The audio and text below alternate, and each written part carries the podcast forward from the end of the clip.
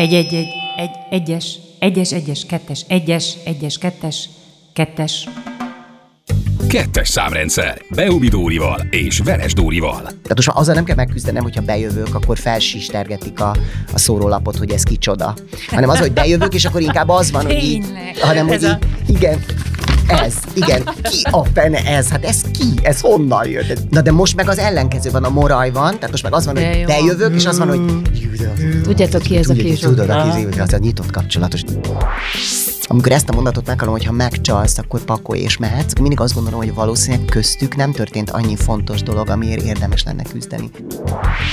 Magyarországon Eszenyi Enikő nélkül a színházi világ számomra elképzelhetetlen. Kettes számrendszer. Egész estés változat. A mai vendég. Járai Máté. Pályáját a szülői ház kertjében felállított kis színpadon kezdte, amit harmadik születésnapjára kapott családjától. Később olyan illusztris nézői voltak a kerti színház előadásainak, mint Aser Tamás, Gyabronka József, vagy Töröcsik Mariaki Máté fogadott nagymamája. A színész útja úgy kezdődött tehát, hogy óriási művészeket láthatott közelről. Toldi Máriánál tanult énekelni, játszani pedig tapasztalat útján különféle színpadokon.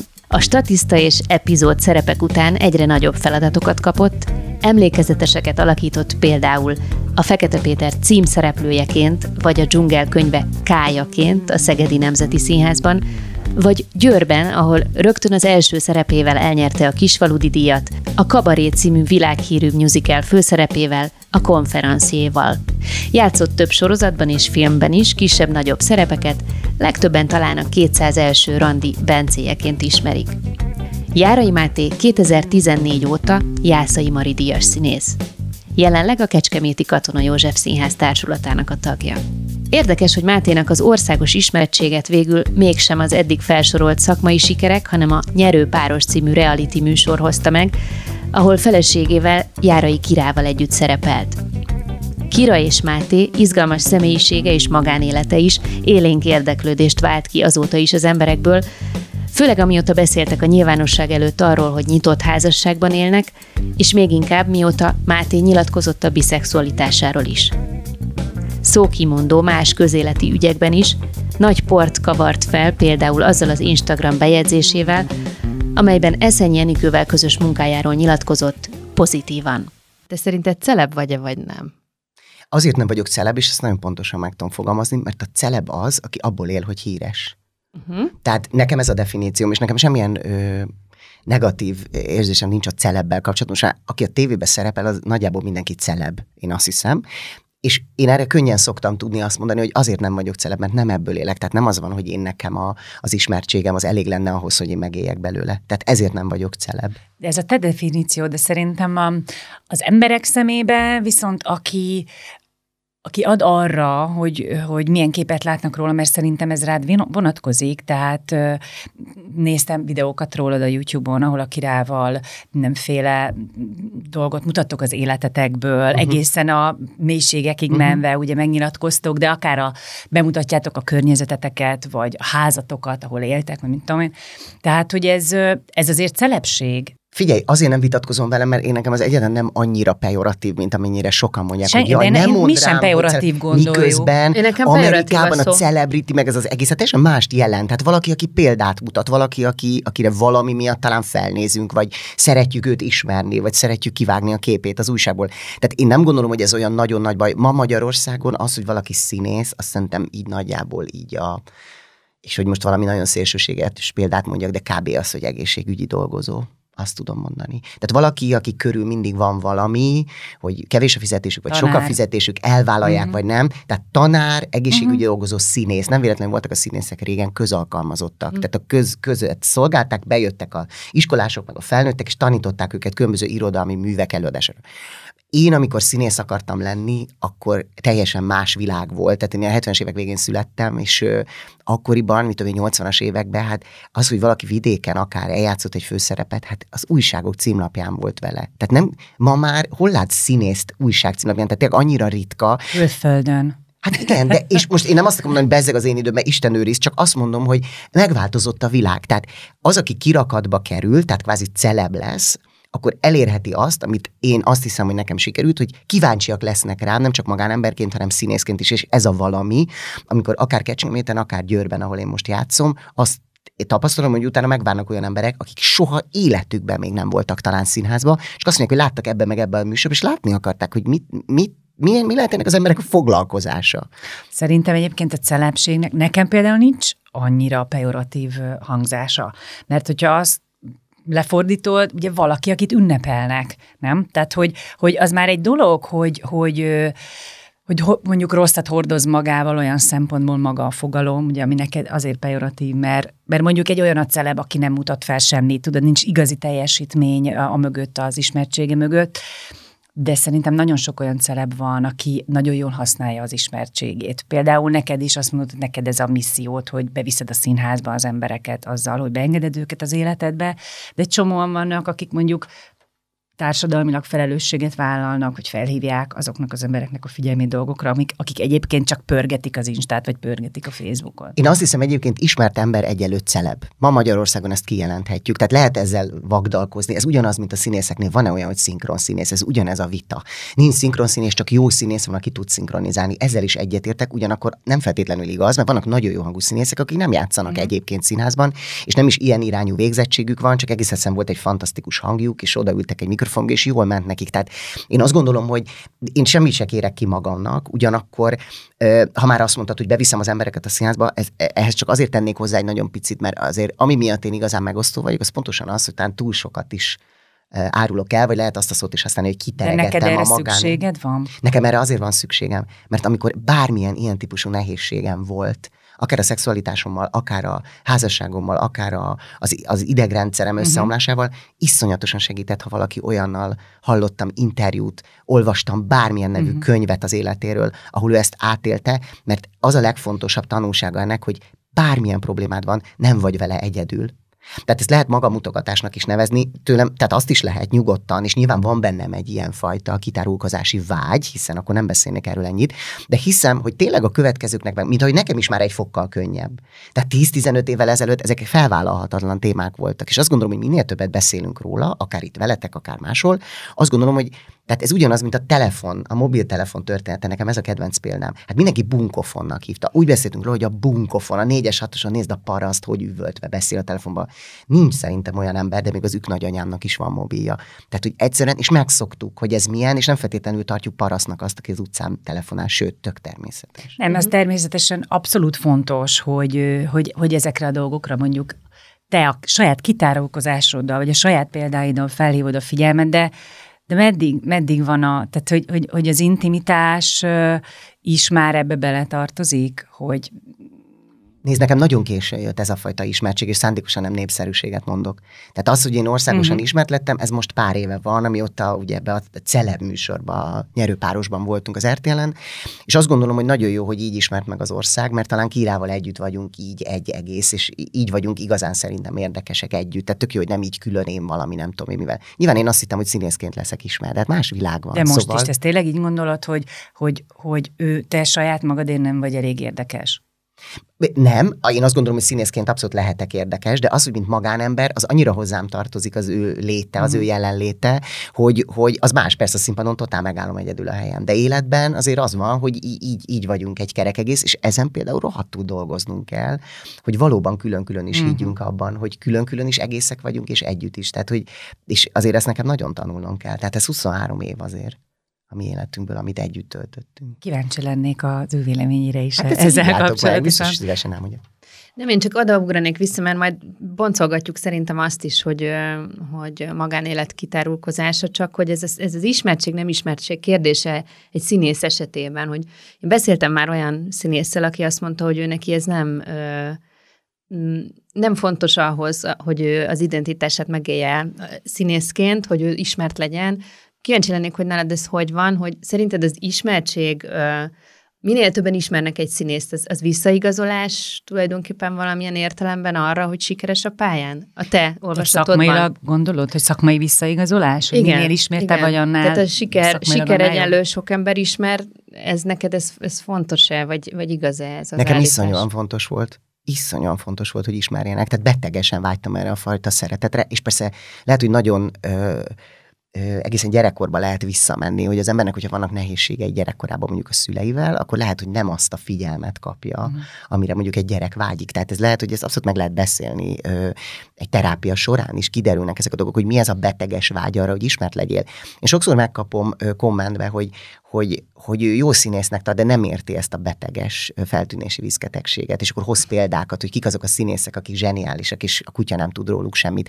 Nekem fontos volt, mert én az egész gyerekkoromat úgy éltem, hogy különösen erőteljesen kellett felhívni a szüleim figyelmét arra, hogy ha itt vagyok, és akkor engem tessék figyelni és nézni. És ezt nem mindig kaptam meg, és ezért, ezért nyilván volt bennem az iskolában is egy feltűnési viszketegség. Az osztály bohóca voltam, és hogy tessék velem. És minden alkalommal, amikor azt éreztem, hogy valakik röhögnek rajtam, vagy valakiket szórakoztatok, vagy hallom, hogy valahol beszélnek rólam, akkor úgy éreztem, hogy én fontos vagyok. Valamilyen boldogsághormon bekapcsolt nálad. Pontosan. Mm-hmm. És persze most mondhatnék mindenféle nagyon szépeket, de szándékosan soha nem szépítem, amit mondok. Tehát van bennem egy iszonyú exhibicionizmus, egoizmus, ugyanakkor meg tök sokszor szeretnék elbújni a világ szem elől, és ez a kettősség, ez így tombol bennem, hogy, hogy én kiállok este mondjuk 600 ember elé, és azt mondom, hogy tessék, ide lőjetek, és kritizáljatok meg, ugyanakkor, amikor meg jön az, hogy de miért beszélsz erről meg erről, akkor meg úgy vagyok vele, hogy hát ha a színpadon elégedett voltál velem, akkor miért baj az, hogy hát akkor lapozz tovább, vagy ne nézd meg azt a műsort, ahol én vagyok a vendég. Tehát igen, és van bennem egy népnevelési szándék is egyébként, és iszonyatosan vágytam arra, hogy azokat a dolgokat, amikről tudom, hogy tabu témák, tehát én nagyon szeretem ledönteni, hogy ne beszéljünk tehát, hogy teljesen, hogy miért nem beszélünk olyan dolgokról, amikről nem mi tehetünk. Tehát, ami nem, úgy, nem egy döntés kérdése, hogy én most rossz ember leszek, vagy minden, de még ott sem hiszem el egyébként, hogy ő egy valóban rossz ember, hanem valószínűleg neki is a múltjában van valami, amit ki kéne kezelni, csak ő ehhez nem elég bátor talán. Tehát én nekem bátorságom volt önmagammal szembenézni, de az se azért történt, mert én ilyen jó fej vagyok, hanem azért, mert mert a szervezetem azt mondta, hogy annyi sok keserűség van benned, hogy én megbetegítelek, hogyha te ezeken nem dolgozol. Tehát, hogy, hogy testi tünetei tudnak lenni az elfolytásoknak. És ezért beszélek sokszor erről, hogy ne legyen ennyi daganatos beteg, meg ne legyen ennyi boldogtalan ember basszus, mert ez tök tény, hogy az elfolytási időn valahol kijön. Tehát ki fog jönni, rosszul leszel, rossz kedvű, depressziós, egy csomó minden lehet. És persze azon túl, hogy jó, megváltom a világot, azon túl van bennem egy olyan vágy, hogy igen, engem ismerjenek és szeressenek. Tehát ez így van. Nekem az jutott eszembe, mert erről beszéltél már máshol is, és ugye hallgattam veled beszélgetéseket, hogy volt ez az összeomlásod, amikor ugye elmondtad, tényleg nagyon-nagyon sokat dolgoztál abban az időben, én ezt nem is tudom elképzelni fizikailag, ez hogy lehet. De az jutott eszembe, hogy mi van, hogyha ez ez nem egy fizikai összeomlás volt, tehát hogy nem, nem arra hívta föl ez a, ez a sok, a figyelmedet, hogy, hogy nem feltétlenül a szervezeted mondja csak fel a szolgálatot, hanem egyszerűen lehet, hogy csak arra akarta felhívni a, a, a sors, vagy nem tudom, tehát, a, tehát arra akart rámutatni, hogy lehet, hogy, hogy el kéne hinned, hogy érdekes vagy mind azok nélkül is, hogy folyamatosan neked ott kell lenned mindig mindenhol, kora reggel itt, délután ott, késő este amott, és hogy ez, ez érted? Tehát, hogy Persze, nem, nem, de... nem fizikailag mondom, hogy ez, ez kiborító volt, hanem mint ahogy, tehát hogy ez most abszolút kapcsolódik ahhoz, amit az előbb felsoroltál, hogy ez kicsi gyerekkorodtól kezdve van, és úgy látszik, mintha egyáltalán nem lenne elég. De olyan érdekes, mert hogyha valakiről ezt így mond, elmesélik, akkor azt mondja, úristen, milyen ember lehet, ez nagyon durva, hogy... És közben meg egy, egy rettenetesen rokonszenves ember vagy, tehát lehet, hogy, hogy, hogy ezt a fajta hitet kéne valahogy megélned, nem? Hogy de hát elég.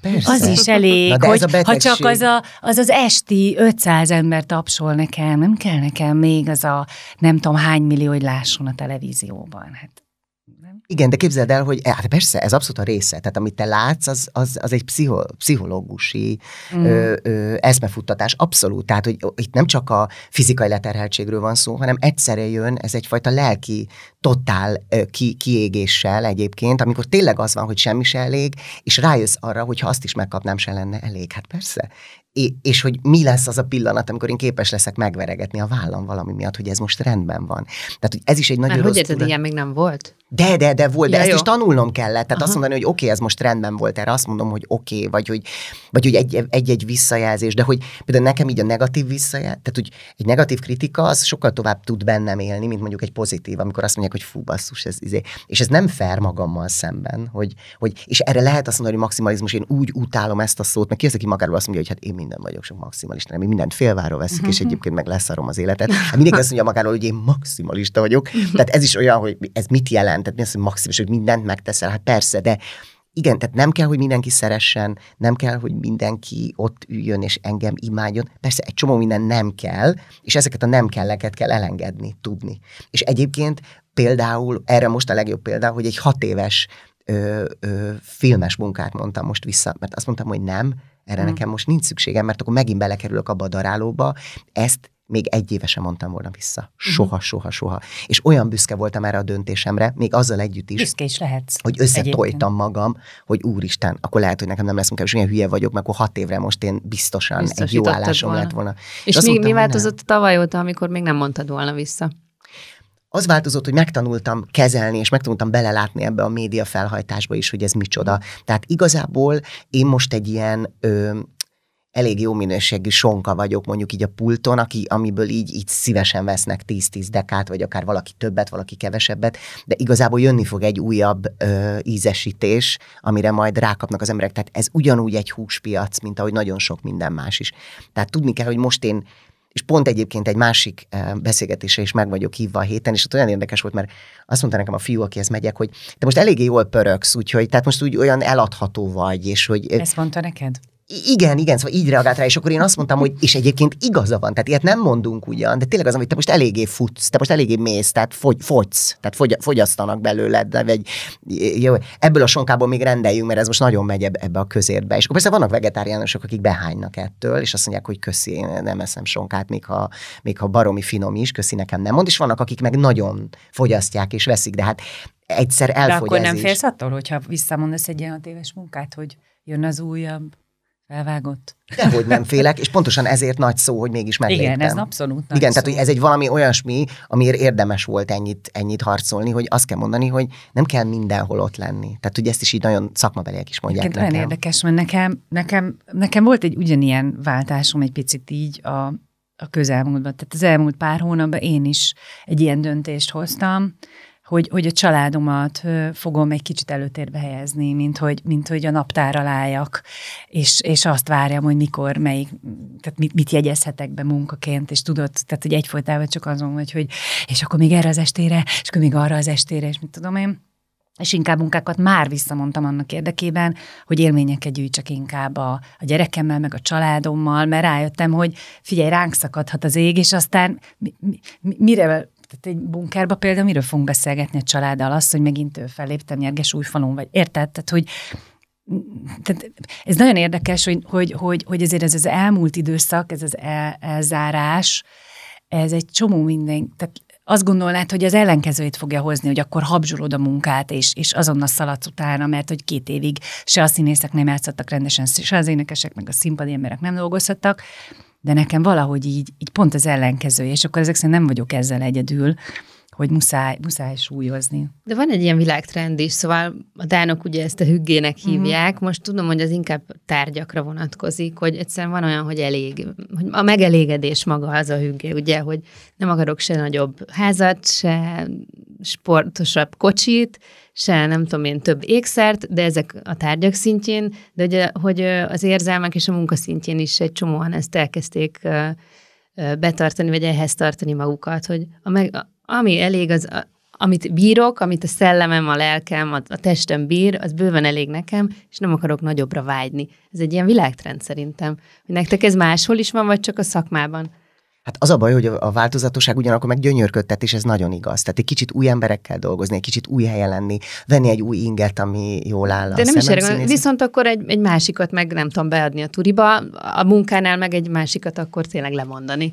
Hát de, abszolút, hát ez lenne, a, ez lenne a jó út, csak ugye minél több helyen vagy, annál több lábon állsz, és annál biztosabbnak érzed azt az De egzisztenciát, látod, amit hogy igen, de látod, hogy nem, hogy nem tudod elengedni. Tehát, hogy, hogy, hogy nagyon nehéz azt mondani arra az x hogy nem, ezt nem csinálom, mert akkor, akkor már nem hívják azt a, tehát hogy akkor nem hívnak mondjuk esetleg oda, és akkor ott már nem ismered meg azt az embert, aki egyébként elhívott volna amoda. Tehát ugye ez valóban egy, valóban egy kockázatos dolog, főleg amikor az ember fiatal és pörög, ahogy mondták neki, mert ugye azt, hogy fiatalok vagyunk, tehát ezt így. Hát figyelj, aha. hogy van Az a, a- a 40 az új, vagy ahogy A van 40 ez? az új 50, 40 ne az eldobjatok új- magatokat. 40 az az új új hülyeség. 50, 40 az új 20. Szóval, Szóval, hogy- én ezt abszolút megértem, amit mondasz, de, de én nem tudom, én például az életemből abszolút ö, ö, egy csomó mindent kihúztam szakmailag, ami egy picit is fárasztó volt. Tehát, tehát hogy, hogy, hogy annyira, annyira... Vagy kényelmetlen, nem? Vagy ilyen Kényelmetlen. kellemetlen, vagy nem tudom. Kényelmetlen, igen, igen. Tehát, hogy, hogy eljött egy pont, amikor úgy éreztem, hogy én mondjuk nyolc éves korom óta ö, naponta gyakorlom a hangszeremet, és tehát, hogy iszonyú energiát tettem bele ebbe az egészbe, ami lettem, vagy amihez értek, és mit tudom én. És figyeljetek, évekig ö, ö, olyan bűntudatom volt, én például most ugye arra veszek, hogy a tanítást abba hagytam. Ö, 15 évig tanítottam hangszert, és abba hagytam, és de olyan bűntudatom volt, hogy olyan bűntudatom volt, hogy még pszichológushoz is el kellett mennem emiatt, mert egy mi hasznának éreztem magam, mert úgy éreztem, hogy én nem érdemlem meg azt, hogy. És akkor azt mondta nekem a pszichológus, hogy jó, de azért most soroljuk fel, hogy mi mindent csinálsz, tehát, hogy mit tudom én, azért vezetőénekes vagy egy egy zenekarba, mit, neveled a gyerekedet, eltartod a családot, mert akkor éppen És a hogy férjem vagy nem tud dolgozni, és hogy oké vagy, és hogy akkor, tudod, és akkor jött egy kérdés, hogy ki szerint nem vagy elég? Hát anyukám szerint, tudod, de volt a válasz, és, és akkor ebbe persze aztán minden benne volt, és akkor itt visszakanyarodhatunk ö, ö, hozzád, nem akarok egy ilyen egotripet, tehát hogy, hogy, hogy abszolút ez, ö, hogy, hogy a gyerekkorból ki mit hoz, és azért nálad abszolút eszembe jutott az, hogy, hogy, hogy a Törőcsik Mari, aki te, ti azért nagyon szoros kapcsolatban voltatok, de azért eljött egy pont, amikor te bevallottad azt, hogy ő, ő nem bízott benned szakmailag, és hogy nagyon sokáig te próbálkoztál, és te tudtad, hogy ez az utat, de körülötted, akik valóban a legnagyobbak voltak ebben a műfajban, azt mondták, hogy jó, hát itt ez a cuki gyerek, hát itten próbálkozik, olyan aranyos, nagyon Jó, szeretjük, te de ezzel hát indokolod ezt most, hogy a ezzel Márkére- is, meg azzal is, hogy mondjuk nem vettek föl ugye a színművészetire, tehát hogy szerintem ezek, ezek olyan, olyan ö, kudarcok lehetnek egy ember ö, indulásánál, de látod, azért téged iszonyatosan motivál, tehát hogy, hogy volt benne egy olyan is, hogy igen, nem? Jó, hát akkor azért de. Én mindig azt azért gondolom egyébként, hogy a. hogy a nehézségek nélkül nem tartanék itt, mert hogyha nekem egy olyan családom lett volna, ahol mondjuk engem így iszonyatosan támogatnak abban, hogy te tényleg iszonyú tehetséges vagy, te jó vagy, te ott leszel. Jó, de egyébként mondták az ellenkezőjét, hogy nem vagy az? Nem, azt nem mondták, Azt hogy nem, nem. vagyok tehetséges, csak azt de mondták, azt hogy a mondták, színészet hogy az van, nem? Tehát, hogy Igen, azt sem tehát, hogy- mondták, hogy nem megerősítettek. Hogy igen, például az anyukám azt mondta, hogy az sosem munka, amit az ember szeret csinálni. Például neki volt egy ilyen definíciója, hanem az mindig a hobbi. De ez Tehát meg az, nem hogy igaz. színé... Nem, persze szerintem sem. Tehát az a legszerencsésebb, aki szereti a munkáját, mert annak nem kell naponta x órát azzal tölteni, hogy... De ebben tudod, mi van? Ez pont az áll emögött, ami bennem is volt, hogy, hogy nem merem, tehát hogy ne- nehogy jól érezd magad abban, hogy olyannal keresed a pénzedet, ami, amivel jól érzed magad, mert hát akkor egy mi haszna vagy, ez egy semmi, Jó, de a akkor mi nincs generációnk szerintem már nem így gondolkodik erről. De bennünk, de látod, hogy bennünk vannak a, a minták, és iszonyú, egy életmunkája kell ahhoz, hogy ezt, ezt Igen, ki, kihozzák. de, vagy, de nem lett volna ennyi erőm. Szóval a törőcsik mindig azt mondta, hogy te tényleg kiküzdötted magad a fényre. Szóval, és ez persze lehet, hogy így nagyon teátrálisan hangzik, de tényleg az van, hogy, hogy elég sok nehézség árán jutottam oda, ahol ma vagyok, és ami bennem egy nagyon komoly elhatározás volt, hogy se szebbnek, jobbnak, fiatalabbnak nem akarok mutatkozni, mert elmúltam 40 éves. Nincs, nem. Ja, jó, de várjál, de hát ez, ez most a, a Dori szerintem a folyamatot akarta megkérdezni, vagy lehet, hogy ez már csak az én agyamban volt így, hogy abból, ebből a nem feltétlen támogató közegből mik voltak a stációk, amiken, amiken esetleg úgy, úgy tudtál uh, végigmenni, amin más nem tud. Hát lehet, Én hogy emlékszem- érzelmileg támogató közeg, de valójában szakmailag meg inkább egy ilyen súly, nem? Hát Tehát abszolút, gondolj bele, persze. hogy, hogy ilyen, ilyen hátországgal, ahol tényleg csak a legnagyobbakat látod, és, és gyerekként ezt éled meg, hogy ott vagy a takarásba, és, és, és átéled, hogy látod a törőcsik marit elő, minden vagy. A, és, akkor, és akkor közben ők nagyon szeretnek téged, de mégis azt érzed, hogy így, így megsimogatják a buksidat.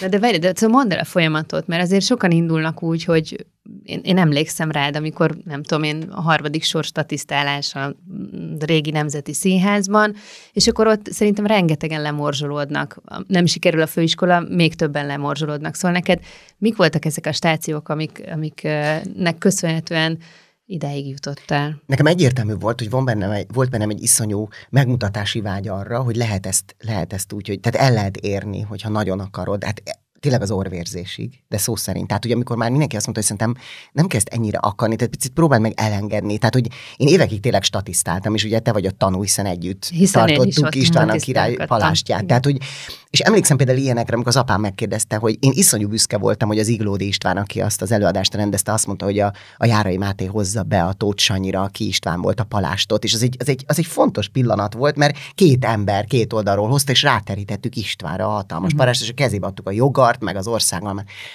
És úgy éreztem, hogy és eljöttek apám még megnézni, és azt mondta, hogy meddig akarod még ö, Palást más palástját Mhm. rá. És akkor mondtam neki, hogy de hát ez egy út. Ami el kell De, de olyan érdekes, hogy te ezt láttad akkor is, Abszolút, hogy ez egy út. mert én azt láttam rajtuk, hogy belük nem volt, tehát soha nem, mindig, mindig a mának éltek, aminek azt lehet mondani, hogy az persze tök jó, és akkor lehet ezen vitatkozni, hogy a tücsök és a hangya meséje, ugye, de hogy tényleg az volt, hogy ők, ha volt pénz, akkor azt elköltötték, meg buli volt, meg nem tudom, mi, de soha nem gondoltak arra, hogy mi lesz holnap. Én meg tudtam, hogy a, a mából lesz a holnap is, tehát hogy azért egy picit kell előre gondolkodni, és ha az Iglódi azt mondta, hogy hozzam be a palástot, lehet, hogy legközelebb azt fogja mondani, hogy ad két mondatot. És nagyjából én tényleg így jutottam előrébb a hátsó sorból, rengeteg felírás árán persze, mert ugye nagyon sokszor renitenskedtünk, és akartunk kitűnni a tömegből, és nem tudom, az Ászkotti képbe, például a My Fair Lady-be rendszeresen magunkra vontuk a figyelmet, de hogy, és akkor ott színházi közegben mindenki azt mondta, hogy, hogy, hogy úgy hogy úgy látták azt, hogy ez, ez a fiú, ez, ez lehet, hogy majd valaha. És akkor tök sokan, akikkel együtt statisztáltam, előbb lettek valakik, vagy előbb lettek színházban ö, színészek, meg minden. Mai napig a pályán vannak nagyon sokan egyébként azok közül, akikkel ott együtt statkoztunk, de hogy hogy nekem valahogy egy ilyen varga betű volt, de az egész életem olyan volt. Tehát én tudomásul vettem, hogy ez, ez most rohadt nehéz lesz. És egy 20 éves fiúnak azt mondják, hogy nem veszünk föl, mert nekünk ide túl kész vagy, és ez, ez valami, Ó, ezt szer- de szeretik A mondani. túlkész. Ez a, hogy igen. A túlkész, de ezt tudjuk, hogy egy duma, tehát az azt jelenti, hogy nekünk ide nem kell Hát, ez. hogy Tehát nem, én- nem annyira kell. Így igen, van, ennyi. persze, tehát nem kell ez. Ez olyan, mint egy kapcsolatban azt mondod, hogy én nem, de túl jó vagy hozzá. Igen. Nem, nem, nem. Igen, csak kopja és szedd össze a De cuccodat. te ott sem mondtad azt, a Nem. ötödik, hatodik után sem, hogy Igen, és akkor elmentem felvételizni színházakba, és a Veszprémi Petőfi Színház volt az, ahova én először elmentem, úgyhogy tényleg egy iszonyú hosszú casting volt, tehát én ilyen órákon keresztül castingoltattak, és úgy, hogy egyedül voltam benne. És akkor mondjam el ezt, de ne így, úgy, amúgy. És én arra emlékszem, hogy egy idő múlva azt vettem észre, hogy a stúdiószínpadon így gyűlnek be az emberek, és a végén már olyan volt, mint egy ilyen stand-up comedy, ahol csak így dumáltam, és hogy iszonyúan élvezték. És azt mondtam, hogy na lám, lám, akkor lehet, hogy mégiscsak van egy közeg, aki érti, vagy érzi, vagy szereti azt, amit én csinálok, és akkor oda föl is vettek, és akkor így jött egyik a másikat, és mindegyik munka hozott egy következőt, egy következőt, egy pici következőt. szerepekkel kezdted ott, vagy ott Persze, kaptál abszolút, rögtön sőt, valamit? Nem, dehogy is, hát iszonyú picivel Mert két, kezdtem. két iskola van ebben is, hogy bedobják az embert a mélyvízbe. És Aztán... órákig castingoltak egy statiszta szerepre? Nem, nem, nem, egy státuszra. Státuszra. Tehát én nekem utána leszerződtetett ja, a Veszprémi igen. Tehát amik, akkor még közalkalmazottak Így, voltak így, a színészek. Így igen. van. Akkor még közalkalmazottak voltak, és akkor leszerző. Az más kérdés, hogy én egy pillanatot nem maradtam gyakorlatilag, te két produkciót csináltam ott meg, Aha. vagy talán egyet, mert utána azt éreztem, pontosan az a sértettség volt bennem, hogy ide nekem az oroszlánt is, hát én ide kébren szépen tagnak fellettem véve, hát tessék itt engem most kirakni a Na de akkor látod, itt címlapra. mégsem működött, amit mondtál, hogy minden lépésről lépésre, Igen, mert, ott akkor már türelmetlen érezted, aha. voltam. Igen, tehát azt éreztem, hogy ha már fölvettek egy színházba, akkor most lehet, és akkor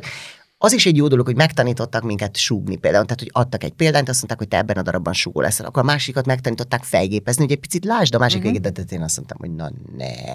Hát kérem szépen, én színész akarok lenni. Én nagyon örülök, hogy a súga, hogy én ebbe a darabba súgtam is, meg statisztáltam is, meg benne voltam, de valahogy azt éreztem, hogy itt nem leszek egyenrangú partner azoknak a színészeknek, akik jó szerepeket És te játszanak. mentél el így Veszprémből? Igen. Aha. És akkor elmentem, és akkor még visszamentem, és akkor itt ott a József Attila színházban dolgoztam Tehát táncosként. Igen, visszajöttem jöttem Pestre, és akkor táncosként dolgoztam a József Attilába, a Víg Színházba, egyébként pont az Iglódi egyik mese darabjába, és akkor itt volt három mondatom, és annak nagyon örültem, hogy a Víg Színházba elmondhatok három mondatot, meg hogy belekerültem olyan tánckarokba, ahol profi táncosok dolgoztak egyébként, és az más kérdés, hogy nyilván nekem ilyen könnyített koreográfia volt, meg mit tudom, de, de, hogy, de hogy ott tudtam lenni, és akkor tényleg így lépésről lépésre, tehát én aztán végigjártam a szamárlétrát tényleg, míg nem aztán végül a Szegedi Nemzeti Színház szerződtetett le engem 2005-ben, és a székhelyi volt ott az igazgató, és ő azt mondta, hogy na, én nekem ez a fiú kell. Persze ehhez kellett, hogy előtte olyan szerepekből össze mm. tudjak ollózni egy videóanyagot, ahol például Kovács Krisztál színházában dolgoztam, és ő adott nekem először tényleg nagy lehetőségeket,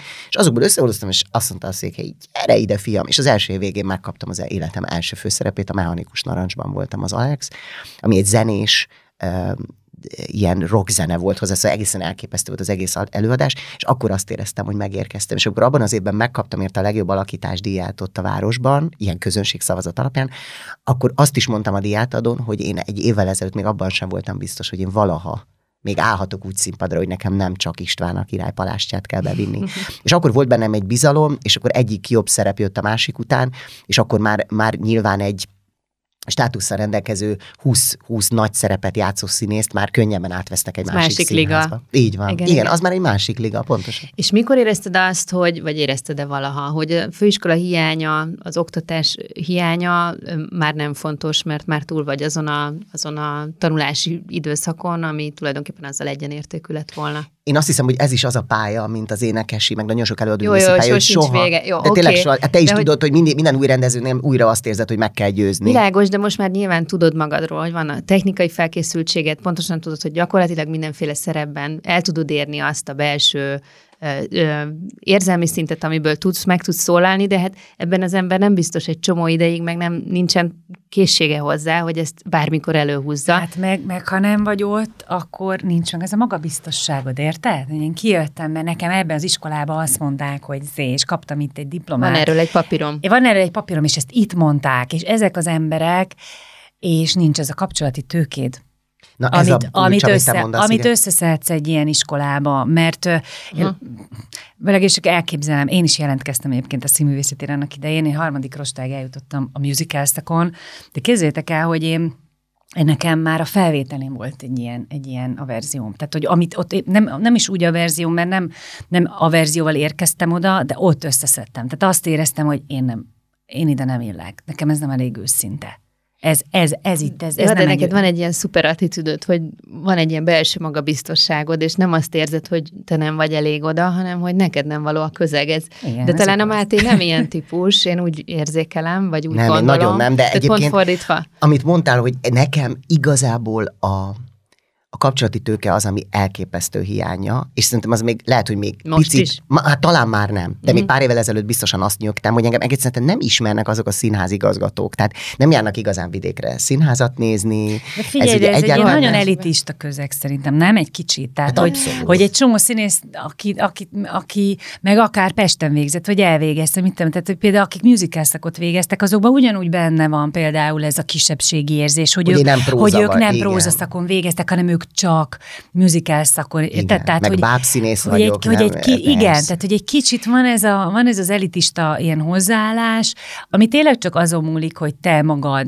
lesztál mennyire komfortos vagy a saját életedben. Hát, vagy pont ezen, hogy kinek az osztályába végeztél, és milyen kapcsolati tőkéd van. Így van, és egyébként meg azt gondolom, hogy ugyanaz, mint a vezetés, azt a példát tudom hozni, hogy az, hogy te megkapod a jogosítványt, rohadtul nem tudsz vezetni. Tehát utána te a forgalomba fogod megtanulni, és ott, ott igazából a gyakorlatban jó derül esetben ki. megtanulod. Így van, tehát igen, jó esetben megtanulod, de ugye a színészet pontosan ugyanez. Tehát az, hogy ott az iskolapadban mit csináltok, az még majdnem majdnem mm-hmm. mindegy, az nagyon jó, hogy kik az osztálytársait, ki az osztályfőnököd. Nyilván egy-két mestertől nagyon sokat lehet tanulni, de azt egy kezemen nyilván meg tudom számolni, hogy hány olyan ember van, a, vagy volt a színművészeti egyetemen, akik tényleg olyanok, akitől érdemes.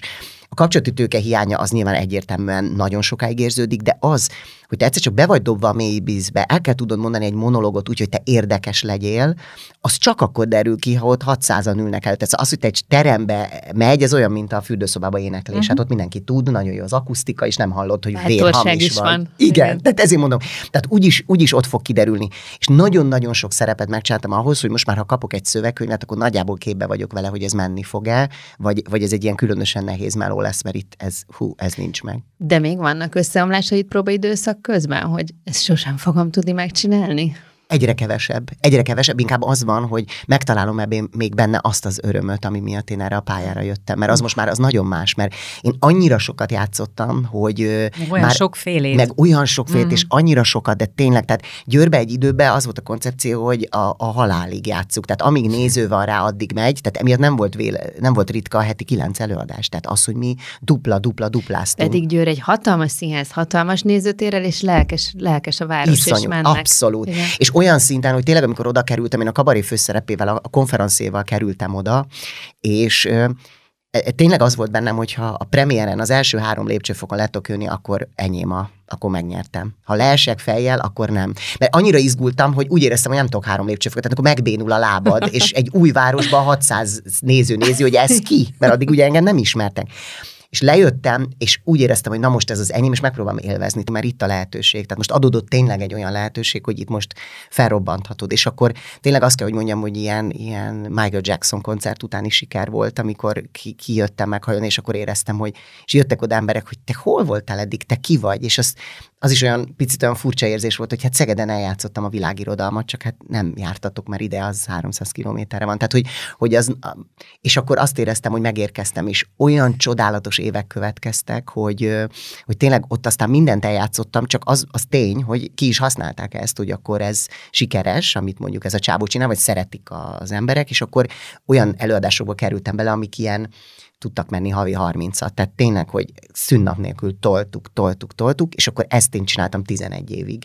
És akkor egyszer csak jött egy pont, amikor azt éreztem, hogy hát már nincs, szóval egyszerűen nem, nincs tovább. De erőd nem volt, vagy azt érezted, hogy nincs a következő lépcső, nem, nincs előttem a következő lépcső? Én, amit színész elérhet, és ez remélem, hogy nem fog nagyképpen hangozni, de amit ott Győrben színész elérhet, azt én megkaptam. Tehát olyan szintű szeretetet az emberektől tényleg, és ö, olyan szerepeket, hogy igazából nem volt olyan, amit nagyon ne kérhettem volna az igazgatómtól, hogy azt mondtam, hogy figyelj, én azt úgy szeretném eljátszani, és azt mondta, hogy hát figyelj, próbáljuk meg, oké, akkor legyen az, meg legyen ez, és akkor azt is megcsináltuk, meg azt is megcsináltuk, és az is, azt is nagyon szerették, és ez is siker volt, meg és úgy éreztem, hogy, hogy egyszerűen így egy hely, tehát hogy már ez, ez már volt, ezt már csináltuk, már volt ilyen, hogy nagyon rögtek rajtuk, már volt álló. Mi lett volna természetesen, ami jött, jönne ebből?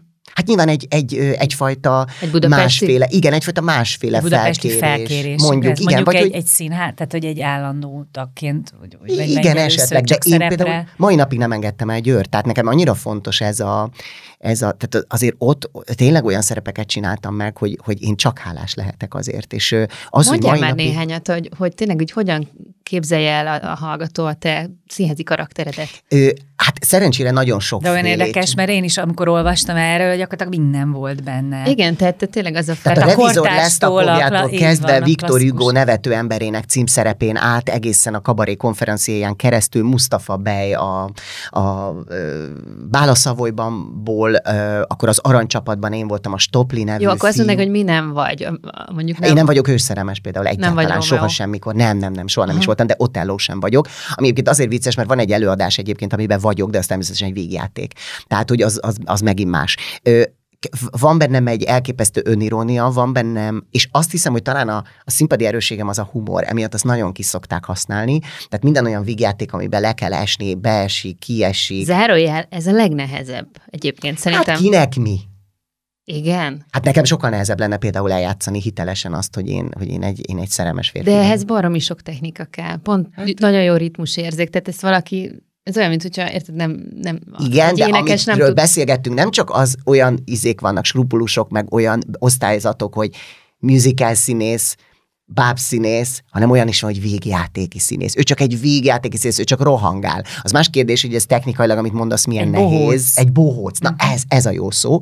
Igen, hogy ő megint bohóckodik. Az más kérdés, hogy a nézők szemében az egy legsikeresebb műfaj. Mert pont, főleg most, a pandémia után különösen észrevettem. Tényleg? De már előtte jobban is akarnak nevetni? Sokkal jobban. És Aha. a háborús helyzetről meg aztán ne is beszéljünk. Tehát képzeljétek el, hogy vannak olyan ö, színházak, ahol változtatni kellett a műsor összetételén, pontosan azért, mert lett volna rengeteg dráma, meg, meg mély, meg egyszerűen nem, már nem tudják az emberek beemelni a tragikus sorsokat. Szóval egyszerűen annyi van körülöttünk, és, és ők maguk kell. is így nem érzik, akarják, hogy, hogy nem. Hát és ez tök logikus. Tehát valahogy felértékelődött a vígjáték, és nekem borzasztóan jól esik az, hogy Kecskeméten most megy például egy Rékúni vígjáték, hát Rékúniról tudni kell, hogy ez egyik ilyen legnagyobb fordulatokban, hát ő írta például a miniszter félrelépett, mm. meg egy csomó vígjátékot, és ezt az egyszer három néha négyet is, amit most játszom, ami azért nagyon érdekes, mert ez egy színészi bravúr, nem az enyém, az író szerint, akire ezt ráosztják, az egy színészi bravúr. Négy különböző karaktert kell játszani benne. Tehát ugyanarra a színészre négy különböző karakter van írva, itt bejön ebbe a ruhába, ott kiszalad, abba, ott bedobják a ládába, de kijön a túloldalon. Szóval, vagy jó. szóval egy igazi nagy. Uh-huh és ezt tök jogosan használják ki rendezők, de megmondom őszintén, hogy nagyon-nagyon vágynék egy olyanra, hogy ülök egy széken szembe a közönséggel, és uh-huh. csak, mert mindenki másra vágyik, mint ami neki megadatik. De valaki meg oda lenne, hogy egyszer ilyen sikerdaraba benne legyen, mert ő mindig 30 ember előtt az erejét vágja föl egy széken könnyek között, és ő meg úgy szeretne nevettetni. Uh-huh. Igen, volt, volt csak a, a, a Fulejtár Rendre egyszer beszélgetett, a Mácsai Pála volt egy ilyen, és, Igen. és, és, és elmondták mind a kettő, hogy ők mennyire szeretnének végjátékban játszani, és hogy ők hát szerintük mennyire jók lennének, és, és valószínűleg azok is lennének, de hogy soha nem találják meg őket ezek a szerepek. Bár nem sokat beszélgettem erről katonás színészeket, de én nagyon azt érzem, hogy ők tökre lehet, hogy néha vágynának egy ilyen felhőtlen, kacagós vígjátékra, csak ugye ott mindig kell az üzenet, és mindig kell a mélység, és mindig kell a, ami tök rendben van, mert ugye Budapest meg Egyébként egy vígjátékban is meg lehet ez az üzenet. Hát, abszolút. hát egy Molière-ben érted? Hát ott De ők játszanak ilyesmit, igen. csak, igen, csak nem úgy, ahogy mondjuk egy vidéki színház vidéki igen. közönségének, hogy úgy, ahogy az meg van írva, hanem hogy mindig kell valami így van, plusz. Így van. Aha. Tehát én ezért nagyon hálás vagyok, hogy tényleg a pandémia óta érzem, hogy felértékelődött. Tehát olyan lett, mint egy orvosság, ami most drágább lett egy kicsit, mert kapósabb. Tehát, uh-huh. hogy, hogy mindenki vett már torokszopogató cukorkát, és hogy valahogy ennek most az ára fölment, mert mindenkinek fáj uh-huh. egy kicsit a torka. A maszk. És én, igen, vagy a maszk, és én most egy ilyen torokszopogató cukorka vagyok. Tehát, hogy tényleg az van, hogy most ez... És mézes vagy, vagy eukaliptusos? Hát, figyelj, kinek mi? Szerintem antibiotikumos, mert az hat a legjobban. Tehát, hogy, tehát, hogy, és ez jó érzés, mert, mert, mert az az előadás, ami havi négyet ment, mert ugye ez bérletszünetben megy csak ez az egyszer-három, egyszer csak az egyik hónapban hatot kellett belőle játszani, mert hogy olyan érdeklődés volt. És akkor erre azt mondtam, hogy na, ez, ez most nagyon jó. Miközben voltak ott olyan színészek mellettem, akikről azt éreztem, hogy ők inkább mély drámai mm. szerepeket szoktak játszani, és azt érezték, hogy ez nem az ő közegük, ez nem az ő műfajuk, jó, ebbe ők hogy, meg jaj, itt futkosni kell, meg itt izzadunk, meg kiesünk az ablakon, meg be, jaj, de mm, minden. És én mondtam, hogy higgyetek benne, hogy nagyon jó érzés lesz nevettetni, hogy ezt nagyon, nagyon fogjátok szeretni, és tényleg feltölt, oda-vissza tud működni. Mert hogy nevet a közönség, és akkor azt te pedig valahogy így plusz energiaként éled meg? Hát abszolút. Hát, Aha, sőt, hát meg ez... ez egy közvetlen reakció, azt rögtön, azt, azt rögtön, rögtön veszed, és Aha. akkor az úgy lenni tovább. nem? A nem hát az, amikor az, az olyan, mintha bókolnának. Így van, a néma csend is nagyon jó, csak amikor egyből pontosan a, a, a rögtön és azonnali reakciót kapod, akkor azt na jó, hát Igen. akkor vicces vagyok, akkor jól mondom el. Egyébként csak egy három mondatban beszélj már arról, mert szerintem Dori se biztos, hogy tudja, hogy milyen az, amikor valaki vidéki színész, mert hogy ez valami teljesen más állapot, egy teljesen más státusz, hogyha egy városnak vagy a színésze, mint, mint egy ilyen budapesti színész, aki jön, megy, és tulajdonképpen... Én tökre el tudom képzelni, mert, te, te mert az tudod? én személyiségem valahol egy vidéki színész. Tényleg? Komolyan. Te, te belül mélyen egy... Én, én, én, én abszolút, mert és életem nem voltam se színész, se vidéki, de de hozzám ez nagyon közel áll, mert én abszolút egy ilyen, kicsit egy ilyen kontrollfüggő, tehát hogy én szeretem, ha mindig ugyanazok a dolgok történnek körülöttem. Igen, nekem az biztonságérzetet ad, és azért én, én abszolút, tehát ha nekem a, kimondjátok ezt, hogy vidéki színész, akkor ez engem ez egy ilyen jó érzéssel tölt. Miközben ez igen. is egyébként a, a musical színész és a bábszínész egyik kategória. Igen, abszolút. Hát persze. Miközben az, én nekem az volt a döbbenetes, képzeljétek, amikor Szegedre leszerződtem, ott a hegedűs háztetőben dolgoztam először, és egyszer csak azt mondtam, hogy Jézus Mária, hát itt, itt milyen minőségi munka folyik ebben a színházban. Nem is gondoltam, tehát nekem is olyan pejoratív volt, és olyan előítéleteim volt, abszolút, olyan előítéleteim voltak, hogy, hogy Jézusom, hát itt vidéken van, a, vi, vi, kinyitják a csapot, és jön a víz, most persze túlzok, ja. de hogy kázi, hogy a színház így tud működni, hogy itt ilyen van olyan technikával és mindennel működik. Na és aztán tulajdonképpen én, amióta az eszemet tudom, én, ha lehet ilyet mondani, vidéki színész vagyok, ami azért változott meg egy picit, mert most az ismertséggel együtt már, már az nem úgy van, hanem itt dolgozik egy kvázi, ahogy kezdtük a beszélgetést, egy celebszínész, vagy itt egy ismert színész, vagy tehát most már azzal nem kell megküzdenem, hogyha bejövök, akkor felsistergetik a, a szórólapot, hogy ez kicsoda. Hanem az, hogy bejövök, és akkor inkább az van, hogy így, hanem hogy így, igen, ez, igen, ki a fene ez? Hát ez ki? Ez honnan jött? Tényleg, de például képzeljétek el, hogy... Előttem van. És de ez tényleg megtörtént? Tehát, hogy bementél Nem, az és a durva, hogy hallod. Hát Abszolút hallom, a, de, na de most meg az ellenkező van, a moraj van, tehát most meg az van, De hogy jó. bejövök, és az van, hogy Jú, de Tudjátok ki ez a kis Tudod, aki az a nyitott kapcsolatos. És akkor megy ez a duma, és akkor erre tényleg azt érzem, és, és, és ezt kecskeméten éreztem először, és annyira jó volt, mert A legfrissebb szer leszerződés. igen, a legfrissebb leszerződésemben, hogy bejöttem az egyszer három volt, az első negyed órában nem vagyunk, és utána megjelenünk egy ilyen félig áruhába. Tehát ott így nem is lehet sejteni, de ugye már, már tudják, hogy az ő vagy hogy az én vagyok. És akkor az annyira jó, hogy, hogy, hogy érzem, hogy így a nézőtéren elkezdek nyikorogni, nekem, mindenki kicsit megemelkedik, hogy na itt van, akit a tévében látunk, és annyi mindent tudunk róla, mintha a haverunk lenne, vagy a szomszédunk, vagy a... És hogy lássuk, hogy mi... És ez elképesztő jó érzés, mert az a frusztráció nincs bennem, hogy na, a kutya se tudja, hogy ki vagyok, tehát itt mostan végig kell tepernem az egész előadást, hogy a végére azt mondják, hogy na, egy fene. Viszont a szeretetükért ugyanúgy meg kell küzdeni, mert ott vannak azok is a nézőtéren, akik bár képesek voltak fizetni azért, hogy ezt a mocsadékot megnézzék, akik mondjuk nem kedvelnek, de azokat meg kell győznöm arról a végén, hogy legközelebb is eljöjjenek Mhm. rám. De ez nagyon érdekes egyébként, ahogy erről beszélsz, mert, mert ugye pont a cele, celeb kérdéssel kezdtük, és ugye Dóri eleve azt a felütést ö, hozta, hogy szerinte ez egy tök negatív dolog. Hát, nem negatív, Ö, hanem hogy... De nyilván van ennek szó- egy, egy igen. negatívos. Na de te egész végig, amióta beszélgetünk, olyan nagy szeretettel beszélsz erről a, erről a helyzetedről, erről a celebségről, ami, ami tök klassz, de hogy tudjuk azért, hogy az emberek mennyire szemetek. Persze. És ezzel, erről a, tehát hogy, hogy bármilyen felületen te mondjuk kiszolgáltatod magad ezeknek a véleményeknek, mert megmutatsz egy csomó mindent, sajnos az internet az, az ez olyan szinten beengedi a, a a, a szemeteket és a, a, a, a rossz indulatú embereket, akik egyébként régen is voltak, csak nem találkoztunk velük, mert nem volt erre egy felület, de hogy akkor ez, ez neked így megy, hogy, hogy csak 21. így legörgeted, század, és a- ezt és nem érdekel. A 21. század ö, bogzsákja az ismert ember. Ezt tudomásul kell venni, és nem kell, hogy ez színész legyen. Tehát akiről Bár- megjelenik bárki. valami az interneten, de figyeljetek, most hagyd mondjak el egy példát, és szerintem ez a hallgatókat is nagyon fog érdekelni. Az öltöztetőnőm mesélte, hogy a Facebookon benne van egy csoportban, ahol abszolút kvázi háziasszonyok, teljesen egyszerű emberek megosztják egymással az aznapi ebédjüket azért, hogy ezzel segítenek ötleteket adni, Nagyon recepteket cserélnek. Mit tegyek? Csoport, Mit tegyek, mit főzzek, már múltkor is volt borsoleves, és egy-két fotó. Gyerekek, durvább, mint amik alám szoktak írva lenni. Tehát ki milyen moslékkal leteted a családodat, undorító. undorító ez a leves, miért úszik benne ez a tészta, Miért? miért De- teszel de bele krumplit, miért? bung, Miért? az megmondom miért. És én ezzel beszéltem a pszichológusommal. Minden egyes ilyen komment egy picit azt jelzi, ő hogy neked rosszabb lesz, ettől Igen. neki, egy Neki kicsit jobb. kimegy a gőz. Neki Ez jobb. olyan, mint egy Igen. bogzsák, amiben beleütsz kettőt, és egy kicsit lejön. Neki egy picit jobb percekre csak, vagy van akinek mondjuk órákra, hogy hi, hi, hi elküldtem a járait, a jó büdös francba, biztos szarnapja lesz. És emiatt nem kell, hogy megbántson ezt téged, mert nagyon sokszor nem rólad szól ez a kritika, Hát hanem az ő nem. életéről. Tehát igazából egy picit arról szól, és lehet bármi miatt frusztrált. Na de érted, az én egyik legdurvább, és ezt, ezt nagyon szeretem elmondani, mert ez egy nagyon durva szélsőség, de hogy az én egyik legdurvább kommentem az volt, hogy remélem lélegeztetőgépre kerülsz. Tehát, hogy komolyan, amikor, amikor mindenki azon izgult, hogy csak a környezetében senki nehogy ebbe a helyzetbe kerüljön, hogy lehogy lélegeztetőgépre kerüljön ugye a pandémia idején, és hogy nehogy beteg legyek és belehalljak ebbe a vírusba, akkor valaki ezt kívánta nekem, hogy én halljak meg. A másik pedig az volt, hogy hol voltál eddig, mert egyszerűen szerelmes vagyok az egyéniségedbe. Tehát, hogy két olyan szélsőség, mind a kettőt kell a helyén tudni kezelni. Tehát valójában, amikor ezekkel az emberekkel face-to-face találkozol, akkor közös képet kérnek. De még az is, aki előtte azt írta, hogy kerül lélegeztetőgépre.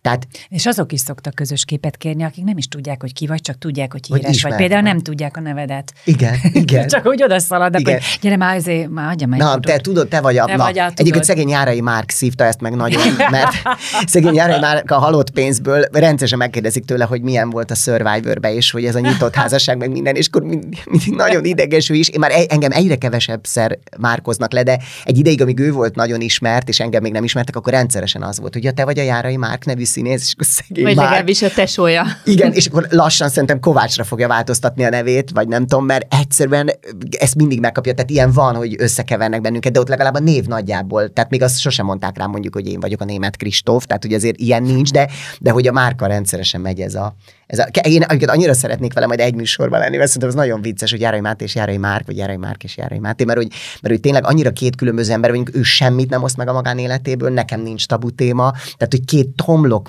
egyenest más.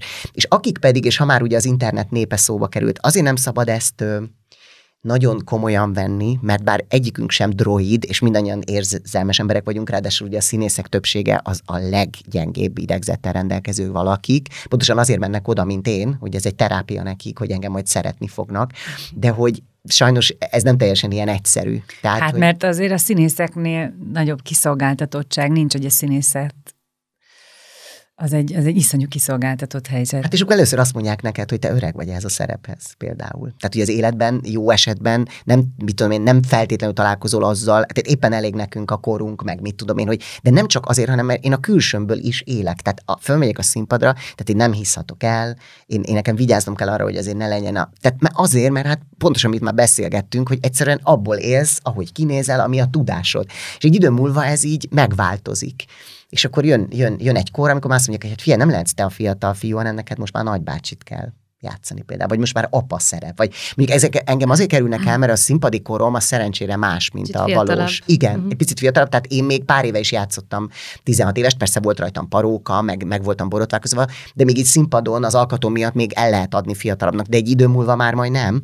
És ö, apákat meg azért sem játszom, mert nem vagyok az a karakter, tehát én mindig a lidérc vagyok, meg az, aki beesik az ablakon, sosem az, aki mondjuk a, a családapa is. De, de szerencsére sok darab szól ö, kreténekről, tehát így az életem végéig jól el leszek emberek, de az se biztos, hogy a Lír királyt például el fogom játszani majd, mm-hmm. mit tudom én, 60-70 évesen, mert akkor is inkább szerintem a, az udvari bolond leszek. Never say never. Nem tudhatod. Én persze. simán el tudlak képzelni. Jó, oké, persze, tehát vannak rendezők, akik merészebben gondolkodnak, de nem feltétlen. Szóval visszatérve, miután, ha én ezt 20 évesen kapom meg az internet népétől ezt a sok ö, mm. ö, mocskot, akkor valószínűleg összeomlok bele. Tehát, hogy ezt nem lehet bírni.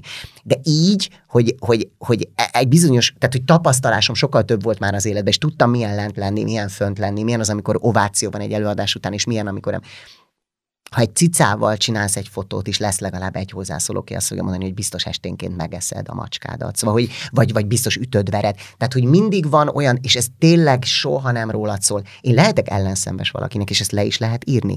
Érezheti valaki úgy, hogy túl sokat oszt meg a magánéletéből, mi közünk nekünk ehhez.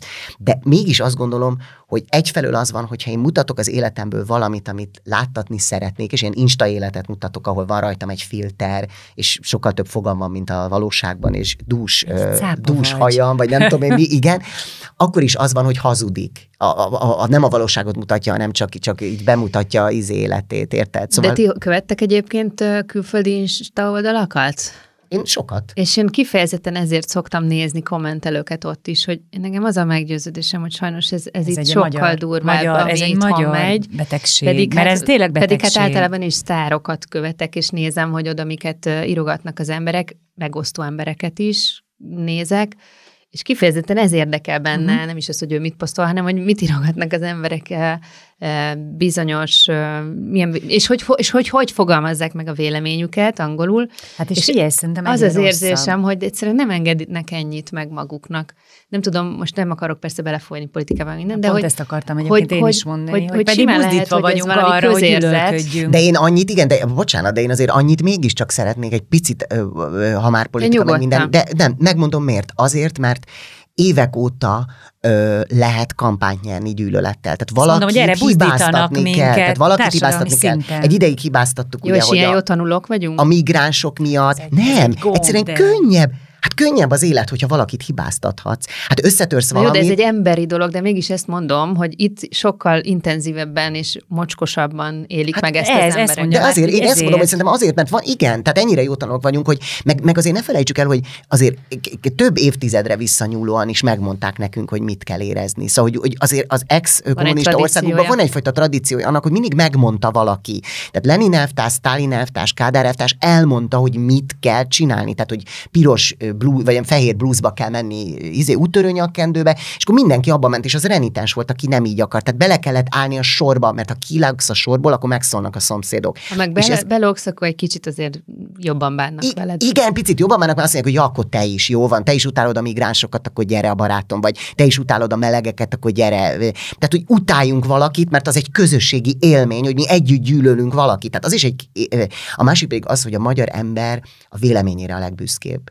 Tehát ez nem feltétlenül van máshol, hogy te akarva akaratlanul is véleményt nyilváníthatsz, mert azt nem lehet tőled elvenni. Minden másod sérülékeny, de a vélemény az csak az enyém. Tehát amikor visszaérek, és azt mondom, hogy amit te írtál nekem, mert én ezekre is szoktam válaszolni. Amit te írtál nekem, az nettó bántás. Tehát az, hogy te a hangomat kritizálod, a külsőmet kritizálod, a feminitásomat kritizálod, ezek külsőséges jegyek. Te, ezek nem emberi tulajdonság. Azt mondhatnád, hogy hülyeségeket beszélsz.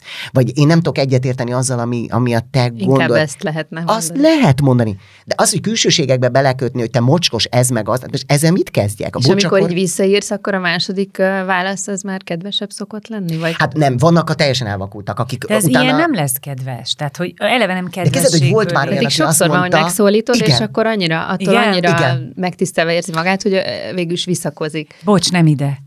Tudod, Bocs, igen. Bocs, nem ide. hát Nem ide szántam, bocs, ezt nem neked akartam. Egyébként képzeljétek el, hogy pont egy ilyen, egy ilyen ö, ö, reality műsor közben nagyon csapkodtak az indulatok így a fejem fölött, mert ugye teljesen, de a nyerőpárosban is egyébként, tehát ott nekem mesélte, volt olyan tévénéző, aki mesélt, hogy el kellett otthonról költöznie, mert, mert gyakorlatilag, mint a politikában, annyira két pátra szakadt a család, hogy járaiéknak vagy rácéknak drukkolunk, hogy azt mondta, hogy elköltözött az anyjához, mert a fia meg a férje az rácdrukker volt, és azt mondta, hogy egyszerűen ez egy világnézeti kérdés. Tehát, hogy annyira bele tudnak menni ezekbe a dolgokba, hogy ott akkor tényleg komolyabban veszik, mint a... Szóval tehát teljes őrület volt. És akkor írtak nekem, nekem olyat, hogy te utolsó mocskos féreg, hogy dögölj meg, te patkány, te görény. És ránéztem az Instájára, és azt láttam, hogy ez egy fiatal apuka, akinek két gyönyörű kislánya van, és csak annyit írtam vissza, hogy én arra kérlek, hogy a lányaidnak ne azt tanítsd majd, hogyha valaki nem szimpatikus, akkor ilyeneket írjanak neki, hanem inkább akkor gondolják meg kétszer a kommentet. Törölte magát az Instagramról a, az illető. Tehát, hogy annyira elszégyette magát, hogy ez tényleg egy húsvér embernek megy ez az üzenet, mert, és van a nettó bántás, ami, ami a, ha bemész a közérbe, és van, aki belét fog rugni egyet oldalról, rátaszít a kosára, hogy menjen már arrébb. Tehát ezek mind olyan feszültségek, amiket egy picit jobb lesz. Ez olyan, mint ha valaki megiszik egy pohár alkoholt, valaki elszív egy szál cigit, valaki meg oda kommentel. Behúzok a másiknak. Így Ugye, van. mert ilyen is van. uh-huh. Így van. Na most azzal viszont tényleg foglalkozunk, mert ez tényleg nagyon érdekel, hogy a, tök transzparens az életed, és tulajdonképpen amióta amióta ismert ember vagy, és ez a televíziós műsoroknak köszönhető ugye országosan, azóta te is és a felséged is végül is tényleg mindenről, amit kérdeznek, arra bátran válaszolsz és megnyilatkozol. És hát azért a legnagyobb port szerintem a Hajdu Péternek a műsora kavarta most nem tudom néhány héttel ezelőtt, mert hogy ott azért nagyon erőteljes állításokat hoztál magaddal kapcsolatban, a biszexualitásodról, a- az édesanyád haláláról is ott nyilatkoztál először, és én, én nekem az volt az érzésem, hogy, hogy bár én ezt imádom, hogy te ennyire uh, nyílt vagy, hogy, hogy lehet, hogy bár most ezzel lehet, hogy a Hajdú Pétert meg fogom sérteni, de mégis azt gondolom, hogy, hogy a bulvár szintjén nyilatkoztál erről először, uh-huh. ezekről a nagyon fontos dolgokról, amik szerintem érdemes is kell beszélni. De hogy, Hiszen hogy ez a bulvár, amikor valakiről De nem, mert- megtudunk ilyen információkat, Igen, de- szerintem. Igen, Nem? csak hogy, hogy, hogyha, már, hogyha már beszél magáról a Máté, arra gondoltam, hogy, hogy olyan helyet választhatott volna, vagy választhattál volna magadnak, ahol tudod, hogy esetleg ez tud mélyülni, és nem feltétlen csak azokat a kérdéseket kapod meg, amikre tényleg, amik a bulvárt kapargatják, de nem mennek mélyre. Én mondok egy nagyon fontosat, és borzasztó boldog vagyok, hogy ezt föltetted ezt a kérdést. Én azt gondolom, hogy ez volt az a műsor, ami azokhoz eljutott, akik ha más fórumon beszéltem volna róla, soha nem látták uh-huh. volna. Tehát nagyon fontos, én borzasztó boldog voltam, amikor a Hajdú felhívott és felkértek erre a műsorra, mert tudtam, hogy egy egész napot kapok én uh-huh. a nyilvánosság előtt, és tudtam, hogy rengeteg minden olyan szóba fog kerülni, ami esetleg nagy port kavarhat. De én úgy gondoltam, hogy Egyébként meg kell mondjam, hogy az RTL sajtóosztálya is beszélt velem, és mondták, hogy, hogy, hogy ezt egyrészt nyilván én, aki azért bizonyos szempontból az RTL arca vagyok, nyilván nem úgy, mint nagy, de hát ez mégiscsak a reggeli műsorvezetője vagyok, tehát nekem szerződésem van az RTL-el. Ö, hogy ezt miért nem azon a csatornán, miért nem kvázi az anyacsatornán, vagy miért nem egy olyan helyen, ahol, szóval miért kell elmenni egy másik helyre, és meg azt mondtam, ha lenne itt olyan műsor, ahol erről úgy lehetne beszélni, azért nem kezdhetem azzal a reggelit, hogy jó reggelt kívánunk, nem tudom, április 26-a reggel van, nem tudom, gyönyörű idő van, és egyébként biszexuális vagyok, jó reggelt kívánok. Persze, Tehát én nem. értem, és ezt tudom, ez csak irónia, de azt mondom, hogy egész egyszerűen ez egy olyan fórum volt, ahol pontosan tudtam, hogy ha te önazonos vagy benne, akkor majdnem mindegy, hogy hol történik. Amikor beszéltem a szüleim alkoholizmusáról, az a Story magazin címlapján jelent meg. És fölhívott egy rokonom, és elküldött engem a jó büdös anyámba, hogy hogy merészeled, hogy, hogy, hogy magukra valamit is adó előadó művészek csinálnak ebből egy monodrámát, kijátszák magukból. Tehát, hogy egész egyszerűen egy jobb közeget találnak arra, hogy ez ne gagyi legyen, hanem, hanem elemelt és fontos legyen, de ez nekem a sznopság része. Mert én azt gondolom, hogy lehet könyvet írni belőle, lehet könyvet írni belőle, hogy az én életem hely milyen fontos volt. Én azt gondolom, hogy azt is emberek olvassák. És lehet, hogy más szinten, de én azt gondolom, hogy ha eljut hozzájuk az, hogy egy nehézséggel élő, ismert ember is tud önazonos lenni, akkor annak az üzenete sokkal fontosabb, mint hogy a nem tudom milyen kiadó gondozásában megjelent Járai Máté önéletrajzi könyve az lehet, hogy egy művészi forma. De én azt gondolom, hogy erről minden szinten beszélni kell. Az más kérdés. Tehát én örömmel elmegyek a partizánba, én örömmel elmegyek abba a helyre, ahol azt lehet mondani, hogy ennek egy picit talán kevésbé bulvárosabb a megjelenése, vagy emelkedettebb, vagy... Hát, hogy be, vagy mélyebbre lehet ásni a dologban, és nem feltétlenül lehet... csak a szenzáció réteget lekaparni róla. Így van, mert de hogy... én így van. Rengeteg mindenről beszélgetünk, nyilván egy, egy több, majdnem egy napos forgatásnál rengeteg minden szóba kerül, ami aztán nem kerül bele az adásba. Tehát én tudtam, hogy ez lesz igazán a bulvár számára az érdekes. De egyébként, bocsáss meg, nem, nem akarom belét folytani a szót, de azért én én ezt a műsor pont nem néztem meg, bocsánat, uh-huh. de majd fogom pótolni, mert, mert én korábbi adásokat viszont láttam ebből a sorozatból. És azért nekem az, az a tapasztalatom, hogy ott egy csomó mindenki nagyon durva dolgokkal bizony-bizony előjön. Tehát, hogy ilyen formán ez már nem biztos, hogy akkora bulvár. Tehát, hogy pont ez a, formá, ez a formátum ennek ad talajt, és ezt lehetővé teszi, hogy, hogy valaki, aki mondjuk egy reggeli műsorba elkacagva azt mondja, hogy hát igen, én is biszexuális vagyok, ahelyett egy órája van arra, és és, és face-to-face lehessen arról hosszasan beszélni, hogy ez hogy volt, legyen egy szövegkörnyezetben, ne csak három percen keresztül csak megemlítjük, vagy egy újság címlap, amit csak egy kiragadott fotó. Tehát, hogy nem biztos azért, hogy ez a műsor annyira felszínes ebből a szempontból. Nem tudom, én, én, én mondjuk Mások azokat a kérdéseket meg elég, elég súlyos megtárgyalni, dolgokkal. hogy akkor most férfivel volt az első uh-huh. élményed, vagy nem, és, és közben pedig én a lelki folyamatra tökre kíváncsi lennék, vagy lettem volna arra, hogy, hogy ezt egy, egy gyerek, amikor felfedezi magában, hogy, hogy intézi magával, és egy olyan környezetben, ami a 80-as évek, 90-es évek eleje, mindannyian éltünk, mi hárman legalábbis sajnos már tudtuk, hogy ez, ez, ez milyen időszak volt. Szerintem a közeg hogy, nagyon sokat számít. A, Szerintem igen, egy olyan közegben voltál, ahol hogy akkor ezt hogy nem, lehet? ebből nem volt külsebb probléma. Így Mert van. én ugyanígy éltem, én nekem, én, én hetero vagyok, tehát hogy nekem nem volt soha ilyen élményem, de a mi közül, mint nekem színházban dolgoztak a szüleim, meg, meg tehát hogy mi is egy kicsit ilyen, tehát nem is kicsit, tehát hogy én egy művész családból származom, nálunk abszolút elfogadott volt ez, hogy, hogy, hogy melegek a szüleim barátai, hogy összejárunk, hogy ilyen is van a társaságban, olyan is. Tehát, hogy szerintem ez a 80-es években is csak, mint ahogy most is, csak szocializáció kérdése. Mert egy ilyen közegből jössz, akkor neked fel sem merül, hogy miért kéne máshogy rád nézni, és akkor egyébként meg, megindokolódott nekem, vagy, vagy megmagyarázódott itt csúnyán az a dolog, mert én a Dórinak azt mondtam először, hogy én a én azt kérdezném tőled első körben, hogy miért olyan fontos erről beszélni. És akkor, és akkor kitisztult ez, hogy nekem tulajdonképpen teljesen egyértelmű, hogy a, hogy a baráti köröm nincs, nekem nagyon közeli barátaim melegek. És a gyerekem is úgy szocializálódik, hogy neki tök természetes az, hogy, hogy ő oda megy hozzájuk, és ez ugyanúgy egy pár, mint amikor egy fiú és egy lány egy pár, és hogy neki nincs különbség, és szerintem ez természetes, és bennem azért berült fel ez a kérdés, hogy de hát Birker erről beszélget. Nem, nem teljesen magától értető, most nem tök mindegy, hogy ő most fiúval vagy lányal, búj, tehát az a lényeg, hogy, tehát, hogy ez, ez egy magánügy. És akkor most megértettem, hogy valóban mondjuk tízből nyolc embernek nem ez a magától értetődő. Olyannyira nem, hogy én nekem pontosan De lehet, azért hogy kilenc volt... az az arány, lehet, sajnos. Igen, lehet. szerintem is, és nekem pontosan azért volt fontos, és amikor megkérdezi valaki, és azt mondja, hogy mi, kinek mi között, tehát, hogy volt olyan ö, kommentelő, aki azt írta nekem, hogy ő nagyon-nagyon szeret engem, mint színész. Mindenben meg megnéz, és de tényleg követ, és imád. De hogy azt érzi, hogy most ez fog eszébe jutni, és hogy ez miért kell. Tehát, hogy vagy, nem, vagy sok minden, amit előtt. mondtam, igen, vagy bármi, és hogy miért tolom az ő arcába ezt a dolgot. Mondom, én lennék a legboldogabb, ha ez nem ha lenne nem téma. Kéne. Ha erről nem uh-huh. kéne. Senkinek le.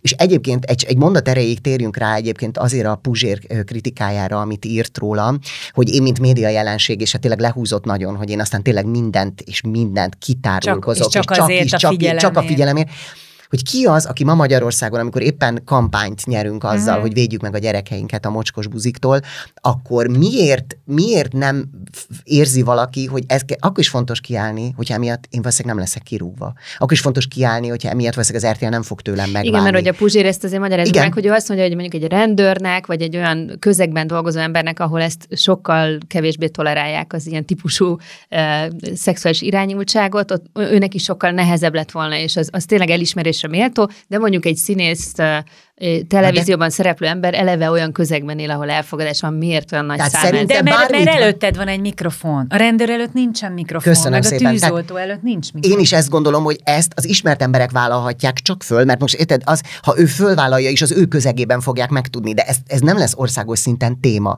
Mint hogy a nyitott házasságról is azért volt fontos beszélni, még annó a, a nyerőpárosban, mert utána rengeteg fórumon téma lett ez. Házaspárok ültek le és beszélgettek esténként arról, hogy ők mit gondolnak, vagy hogy el tudnák ezt egyáltalán képzelni, vagy hogy a monogámia, mint egy ránk erőltetett életfogytig tartó börtön, vagy ki hogy éli meg. Tehát, hogy, hogy én azt gondolom, hogy ezek olyan témák, amik nem azért fontosak, mert én mondtam, hanem azért fontosak, mert ezek létező dolgok, amikről beszélni kell, és azért kell beszélni, hogy kevésbé legyen tabu téma, és ha kevésbé lesz tabu téma, akkor, meg már nem kell róla akkor már nem beszélni. kell róla Igen, beszélni. de még egyszer visszatérve, hogy a bulvár a jelenséget nevezi meg, miközben szerintem ennél tovább kell menni. Tehát ilyen értelemben edukálnod kell akkor viszont. Nem? Tehát én- ő azt gondolja, hogy ez Már hogy- hogy elmondani- tehát, hogy, hogy nem, tehát hogy azt gondolod, hogy neked ezek az eszközeid az edukálásra, hogy minél több emberhez eljusson. Tehát hogy, tehát, hogy De ne az, hogy ez létezik, mert most sajnos már a kormány propaganda is nyomja, hanem azt, hogy hogy kell ezt jól csinálni akkor, hogy senki ne sértődjön, bántódjon, sérüljön, se a saját kapcsolatomban, sem a családomban. Gondolj bele egy gyerek coming outjára a szülei előtt.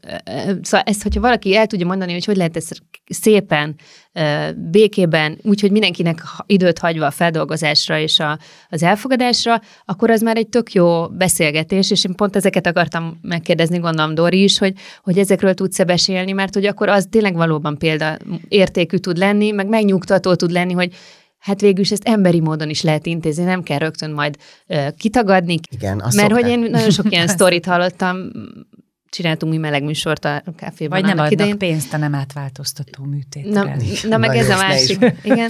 Szóval, hogy érted, mit mondok, hogyha arról beszélünk, hogy fiúval volt-e, vagy lánya, vagy nem tudom micsoda, az a felszín, és tök jó, hogyha, hogyha van egy olyan fórumod, mi ezt például most itt megadjuk, ha gondolod, ahol el tud mondani, hogy hogy, hogy kell ezt jól csinálni. Egyrészt nagyon-nagyon fontos, hogy én színészként rengetegszer ö, osztottak rám, vagy vállaltam meleg szerepet. Nyilván ez a feminitásom miatt is van, ha én színházigazgató lennék, és azt mondom, hogy játsza a járai ezt a meleget.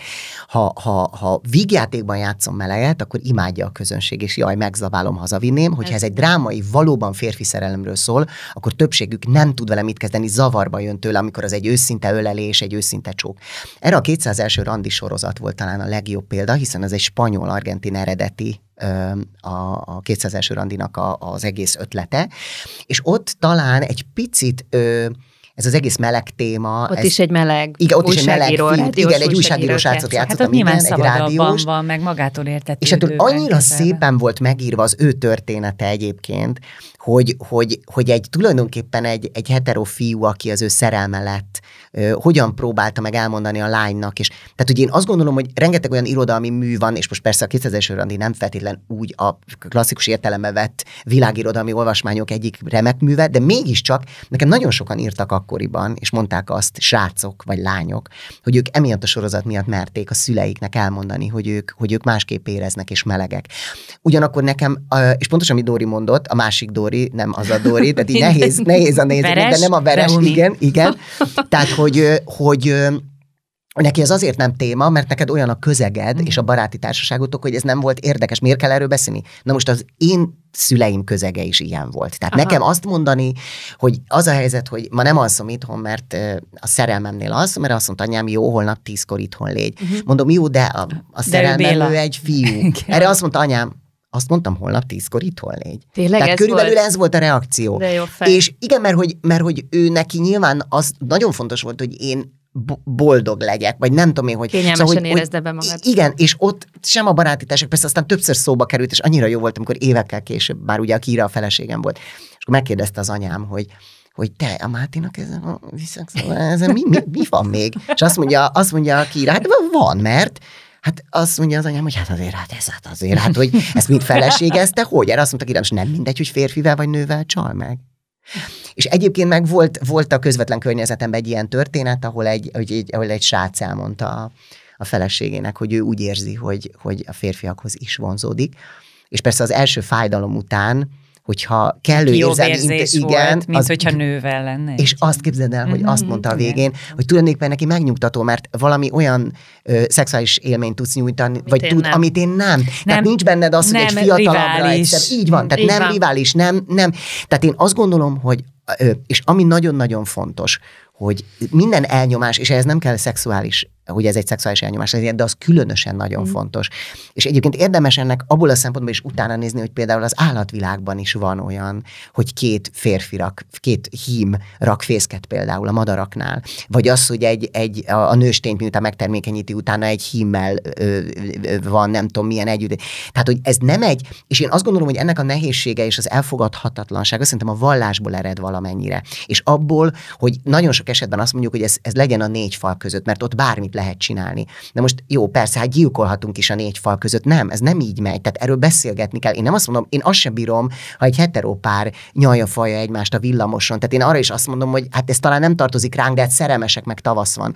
Hát minél többször, és minél több ember beszél erről, Nekem könnyű volt. Én el tudom képzelni azokat a fiatalokat, akár srácokat, akár lányokat, hogy milyen lehet egy nagyon erősen konzervatív családban ezt kibökni. Ahol ráadásul súlykolják, hogy az anya nő a férfi. Így van, tehát férfi. hogy ahol van egy ilyen, így van, de, de könyörgöm, ez olyan, mintha a- a- arról csinálnánk népszavazást, hogy akarjuk-e, hogy itt háború legyen. Hát ki ez a barom, aki erre azt írja, hogy, hogy igen, akarom. Hát ki ez az idió, tehát senki, tehát ilyenekről, ez nem, nem az a kérdés, amiről népszavazást, vagy, vagy, vagy tehát erről nem kérdezzük meg. Tehát az, Meg a, a Bödöcsnek ez a, ez a videója jutott eszembe, hogy akarja, hogy igen, nem, hogy nem átváltoz. Igen, nem, nem, Nem, igen, nem, igen, igen, nem, változás. nem, nem, változás, nem, úgy igen, nem. nem, igen, nem. meg tegye föl a kezét, aki először azt tapasztalta, hogy a gyereke sírva hazajött azzal, hogy valaki bement az iskába, és azt mondta, hogy Klárika, te holnaptól ha Nem, akarsz, nem, Béla figyelj, lehetsz. nem, Ez nem, nem, egy létező. ilyen. Hát tehát ez- 18 nincs ilyen. év alatt nem, Nem is is lehet, lehet, szülői, nem is- Magyarországon. Én meg arról beszélgetünk, hogyha Igen. egy olyan család, egy olyan családban Igen. nősz fel, ahol, ahol nagyon egy, elősen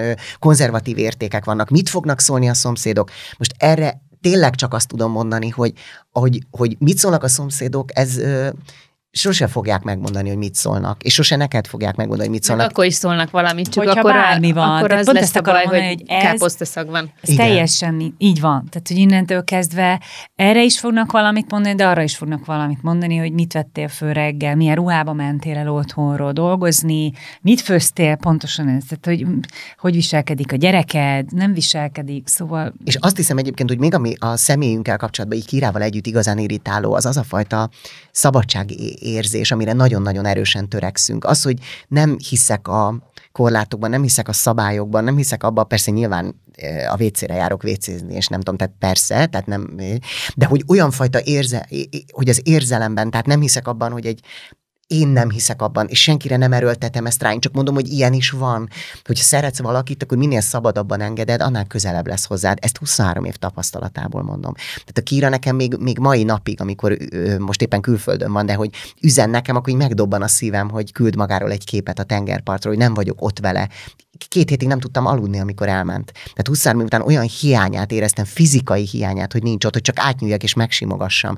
Tehát, hogy egyszerűen én azt tudom mondani, hogy mai napig szerelmes vagyok a feleségembe, annak ellenére, hogy vannak vágyaim, amiket nem szeretnék elnyomni. És azért nem szeretnék Lehet elnyomni, egyébként, mert hogy pont nem annak ellenére, nem pont ezért, szóval, hogy vagy pont ezért élhetem meg. Igen. Tehát, hogy én pontosan tudom, hogy, és ezért úgy vagyok vele, hogy a, ha szabad, akkor már nem is olyan édes az íze, mintha nem szabadna. Szóval, hogy így nagyon sok, tehát azért, hogy én sok mindent megélhetek, tehát nem kell úgy képzelni, hogy nekem láncra vert férfiak vannak a, az alaksorban, és én mindegyiket megerőszakolom este, amikor hazamegyek a munkából. Tehát rohadtul nem erről van szó, hanem arról van szó, hogy én valami olyan nyitottsággal szeretném megélni ezt a dolgot, amivel senkinek nem bántok, vagy senki nem bántok ezzel, sem meg a akarod adni az feleségemet, esélyt erre, hogy sem ez is megtörtént. Igen, tehát hogy egész egyszerűen csak szeretnék élni ezzel a, ezzel a szabadsággal. És persze lehet erre azt mondani, hogy éljek nyugodtan ezzel a szabadsággal, csak kussoljak. Tehát miért kell erről tudni? És tudni is csak azért kell, mert ettől nekem nincsenek ördögszarvaim, nem lángolok, láng, nem lángol a pofám tüzet, és nem vagyok egy patás szörnyeteg. Tehát, hogy, és rengetegen, akik így élnek, azok elfolytásban élnek, nem merik elmondani titokban, el nem tudom képzelni, hogy milyen helyzetekbe kerülve. Tehát én azt gondolom, hogy engem nehéz lenne megfenyegetni például azzal, hogy holnap a sajtónak közöljük, hogy te kivel voltál, mert hát és akkor mi van? Valóban nem ez az érdekes bennem. Csak én azt gondolom, hogy az viszont érdekes lehet, hogy lehet ezt így is felvállalni.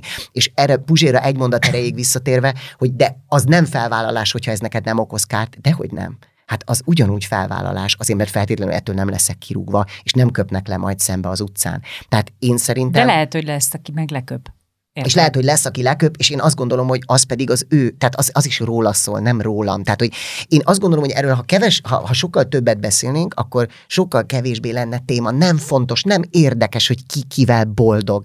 Hát ha ő egy nyúlba szerelmes, akkor azt mondom, hogy én nem tudnék egy nyúlba szerelmes lenni, de hát szép az a nyúl, én elismerem. Tehát, hogy, és azt is elismerem, hogy ez a fajta sokak számára káros nyugat-európai gondolkodás, erre még lehet, hogy nem érett a magyar ember sok szempontból.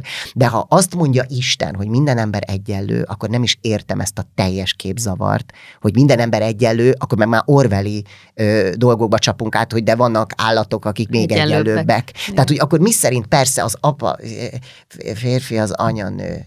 Igen, és igen. Ó, és egyébként az elefánt meg, meg ormánya van. I- igen, és a kacsa meg sárga, amikor kicsi a kocsibe. Hát szóval igen, hát még mondjunk valami ilyen jót. Tehát nem értem, hogy ez, ez hova vezet. Senkit nem fog megerőszakolni, ezt ígérem. Tehát itt most a hallgatóknak megígérem, hogy senkit nem fog megerőszakolni, és senki olyannal nem fog ágyba bújni, aki nem akarja. Nem szeretné. Hát hogy is tenném, hisz az nekem is kellemetlen. Szóval, hogy ez, ez egy, egy, tehát visszatérve, és csak egy mondat, hogy lehet ezt? Én azt gondolom, hogy nagyon sokat segíthet egy külső segítség, aki ha nem a családból van, akkor akár egy pszichológus, akár egy olyan barát, hogy ne a szülőkkel kezdi az ember, mert valószínűleg az lesz a legnagyobb csapás más, hogyha egy, egy... Nem a szülővel kell kezdeni.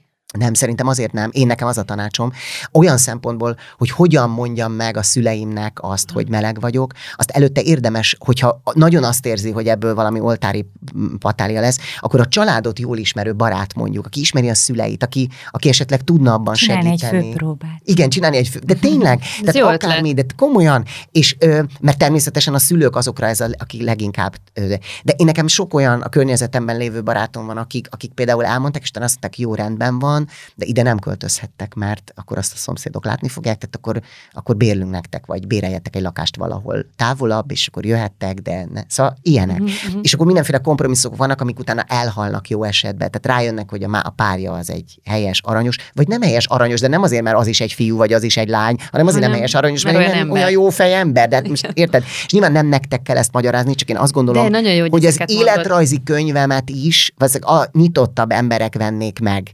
Uh-huh. Viszont a hajdú műsorát megnézik a nem nyitott emberek, és a Story magazint megveszik azok is, akik nem feltétlenül gondolkodnak olyan szabadon erről a dologról, mint ahogy most itt mi hárman ilyen szerencsésen összeültünk. Uh-huh. Én például nagyon szívesen részt vennék egy olyan vitában is különben, ahol olyan ember ül velem szembe, akár egy tévéműsorban, akár egy podcast erejéig, aki ezen miért és miért tartja ezt mélységesen elítélendőnek. Tehát úgy tudni szeretném, hogy vajon ott mi a, mik a, a magyarázatok erre, mert ez nem normális, azt kimondja meg, nem egészséges, mert két férfi vagy két nőből nem születnek gyerekek de hát heteropárok sem feltétlenül szülnek gyereket. Hát az is elítélendő az egyébként. Is, igen. Na de mi már... nem az, de hát az is elítélendő, hogyha nem olyan tésztát teszel a levesbe, mert akkor is azt írják rá, hogy te moslékkal főzöd. Ezt, arra nem gondolnak, hogy zárva volt a közért, és ilyen tészta volt otthon, és beletette. Tehát az eszükbe se jut csak az, hogy te moslékkal letteted a családodat. Nincs miről beszélni. Na, még én egy, egy vagy ezt még akkor akartuk erről nem. beszélni? Nem. Mármint, hogy ez ha Nekem neked. Nem. elég volt, akkor Mert majd ez lehetne egy másik téma, majd egyszer a nyitott házasságról, hogy ezt hogy kell jól csinálni.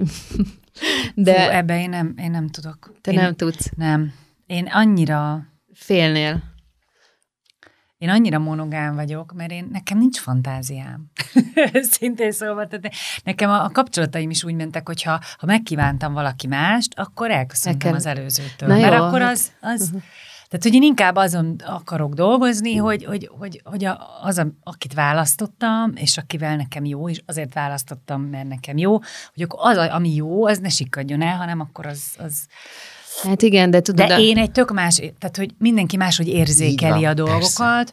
és én, én mondom, tehát én sokkal konzervatívabb vagyok egy csomó szempontból, és nem, tehát hogy egyáltalán nem ítélek el senkit, aki, aki csak neked ez nem fér bele. Csak ne, hát nem, tök... nem is a beleférés, tehát hogy nekem nem feltétlenül erkölcsi aggályom vannak ezzel, ezzel szemben, hanem, hanem igazából ö, Igen, tehát hogy, hogy én például amióta férnél vagyok, vagy amióta együtt vagyok a férjemmel, azóta én például... Az hány éve van? Most már 14, 14 éve uh-huh. vagyunk együtt. Hogy nem, nem, tehát hogy én még csak flörtölni se flörtöltem senkivel. És nem hiányzik? most nem tudom, hogy a riportalany, de, nem. de szóval, hogy azért tizen évek eltelte után szerintem egyébként erről is lehetne beszélni, hogy ez egy ter- teljesen természetes Tudom, dolog. én azt gondolom, hogy a Dorit kivéve úgy nézek, akkor már az, az egy hűtlenség, és én nem is merek úgy nézni senki, és ezért rám sem, tehát hogy lehet, hogy lennének biztosan jelentkezők, vagy nem tudom, de én a, a viselkedésem eleve, eleve uh-huh. elzárom ennek az útját. Én a házasságban is csak is kizárólag a szabadságban hiszek, tehát én, én, én de, minden ilyen, de én, én mondom De azért ezt mondom, én. hogy én egyetlen nem ítélem el, egy, tehát hogy absz- én abszolút ebben hiszek, hogy tehát, hogy nekem így a jó, és hogyha valaki azt mondja rám, hogy de béna vagy, akkor is vállalom, mert nekem ez lehet, hogy neki más nem, nem, nem, egyáltalán nem vagy béna, én csak pusztán mindig azon gondolkodom, tudod, hogyha amikor ezt a mondatot meghallom, hogy ha megcsalsz, akkor pakolj és mehetsz, akkor mindig azt gondolom, hogy valószínűleg köztük nem történt annyi fontos dolog, amiért érdemes lenne küzdeni.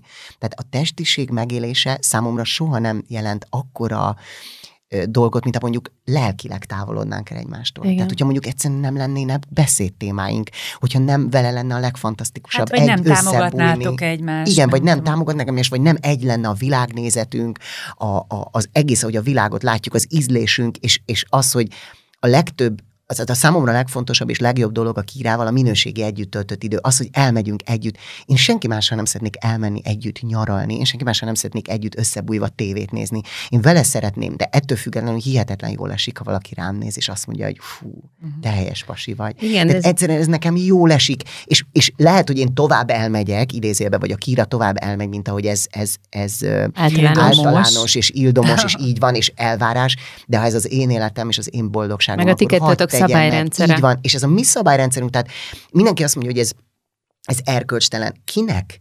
Tehát itt is megint azt mondom, hogy senkit nem bántunk meg ezzel, és egymásra is persze e- ebből voltak álmatlan éjszakák, és voltak veszekedések, és voltak Mikor, rossz amikor napok. érzelmileg is bevonódik amikor egyik egy vagy picit, másik? Igen, amikor egy picit azt érzed, hogy távolodik tőled meg minden, de én mindig ezt a példát hozom, és nekem ez azért nagyon fontos, mert mindannyian tudjuk, hogy, vagy, vagy nem tudom, hogy tudjátok de hogy milyen, milyen háziállatot tartani, vagy nem tudom mi. Az tényleg családtag lesz. Imádni szeretni tudsz egy kutyát mondjuk.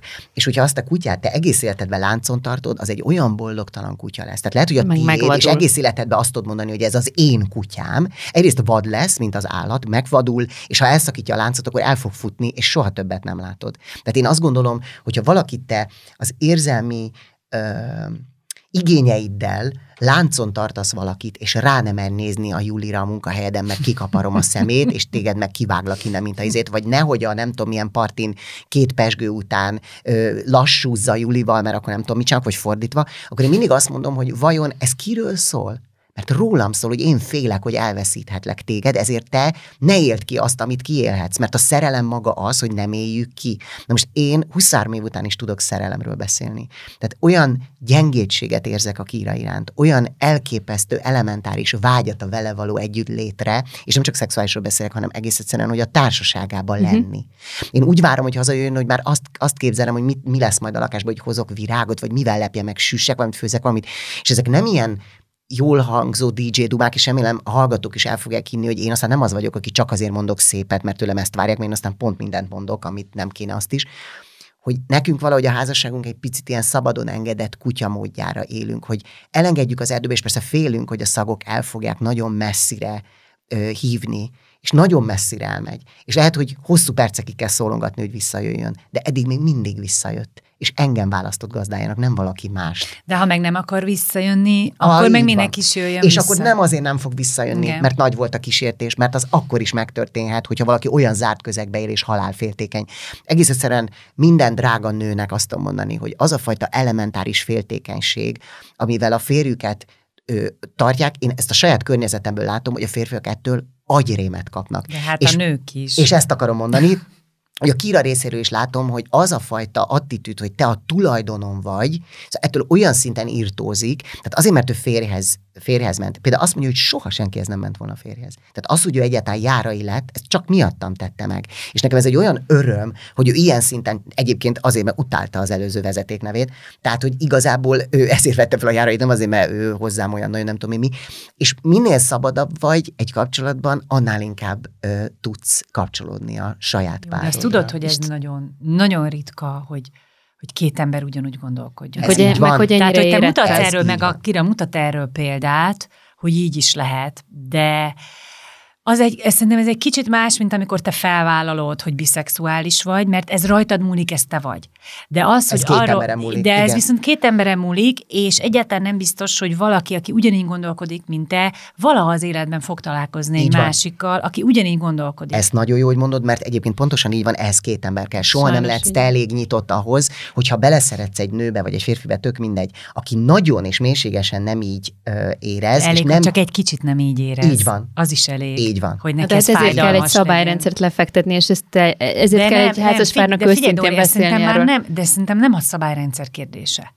Mert, mert én hozhatok szabályrendszert arra, hogy figyelj, hétfőn te porszívózol, kedden meg én megyek a gyerekén az iskolába, de abban nem hozhatok szabályrendszert, hogy te lefeküdhetsz mással, vagy nem. Ez nem szabályrendszer kérdése, ez abszolút világ, világlátás és ér- érzékelés kérdése, hogy, hogy én nem csak azt mondom a másik kedvéért, Mhm. hogy jó, persze, nekem se probléma, menjél, menjél, és közben én belehalok, van, és eltelik öt év, és onnantól, Így van. és hello. Tehát én is ezt mondom, tehát Igen. ebben nagyon igazad van, hogy ezt nem lehet erőltetni például. Tehát aki erre, nekem rengetegen írnak levelet egyébként, és tanácsot kérnek, hogy ők imádják, szeretik a barátnőket, x éve együtt élnek, stb. Tehát én ebből a szempontból azt is vállalom, hogy mindenkinek, és ezt a hallgatóknak is mondom, mindenkinek válaszolok. Nem, nem volt még olyan levél, amit válasz nélkül hagytam volna. De Pontosan fej vagy, azért, tényleg. pontosan azért, mert nekem rohadt fontos, hogy ha már ezeket kipufogtatom a levegőbe ezeket a sztorikat, akkor ne az legyen, hogy jó, de és, tehát pontosan amire te most rákérdeztél, de hogy tegyem meg, hogy működik ez a gyakorlatban. És az, ami nem sérti olyan szempontból az intim szférámat, amikor tényleg azt kérdezi, hogy na jó, de egy fiúval mit csinálsz, hát semmi között hozzá,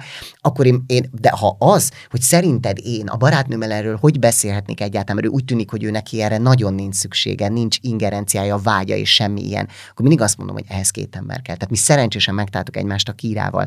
De egyébként, ha a sztárvilágban kell nézni, akkor a Will Smith és a felesége Igen. is egyébként vállaltan így élnek, és ők is hosszú évtizedek óta vannak együtt, és van egyébként És hát a lojalitását a Will Smithnek most tapasztalhatjuk Igen. az Oscar. A nagy Igen, pofon- a nagy pofon formájában. Igen, lojális volt. Igen, Mondjuk igen, én nem vagyok róla meggyőződve, hogy ez nem volt egy Igen, még én sem, főleg, hogy utána ő lett a legjobb férfi színész. Tehát. És hát az egész szerepe arról szólt, amiért Oszkárt kapott, hogy a családjáért kiáll, és aztán ő ezt el is mondta ott a beszédében, beszédben. tehát hogy az egész egy picit olyan... Igen. Jó, hát ha show volt, akkor is. Akkor show. Így Akkor van, sok. volt, de minden esetre erről beszélünk mi is egyébként gálát. abszolút. Tehát mindenki azt mondta, hogy odáig kimuncsi muncsi, és akkor jött a pofon, és mindenki fölé lett hajnali, helyi idő szerint hajnali négykor.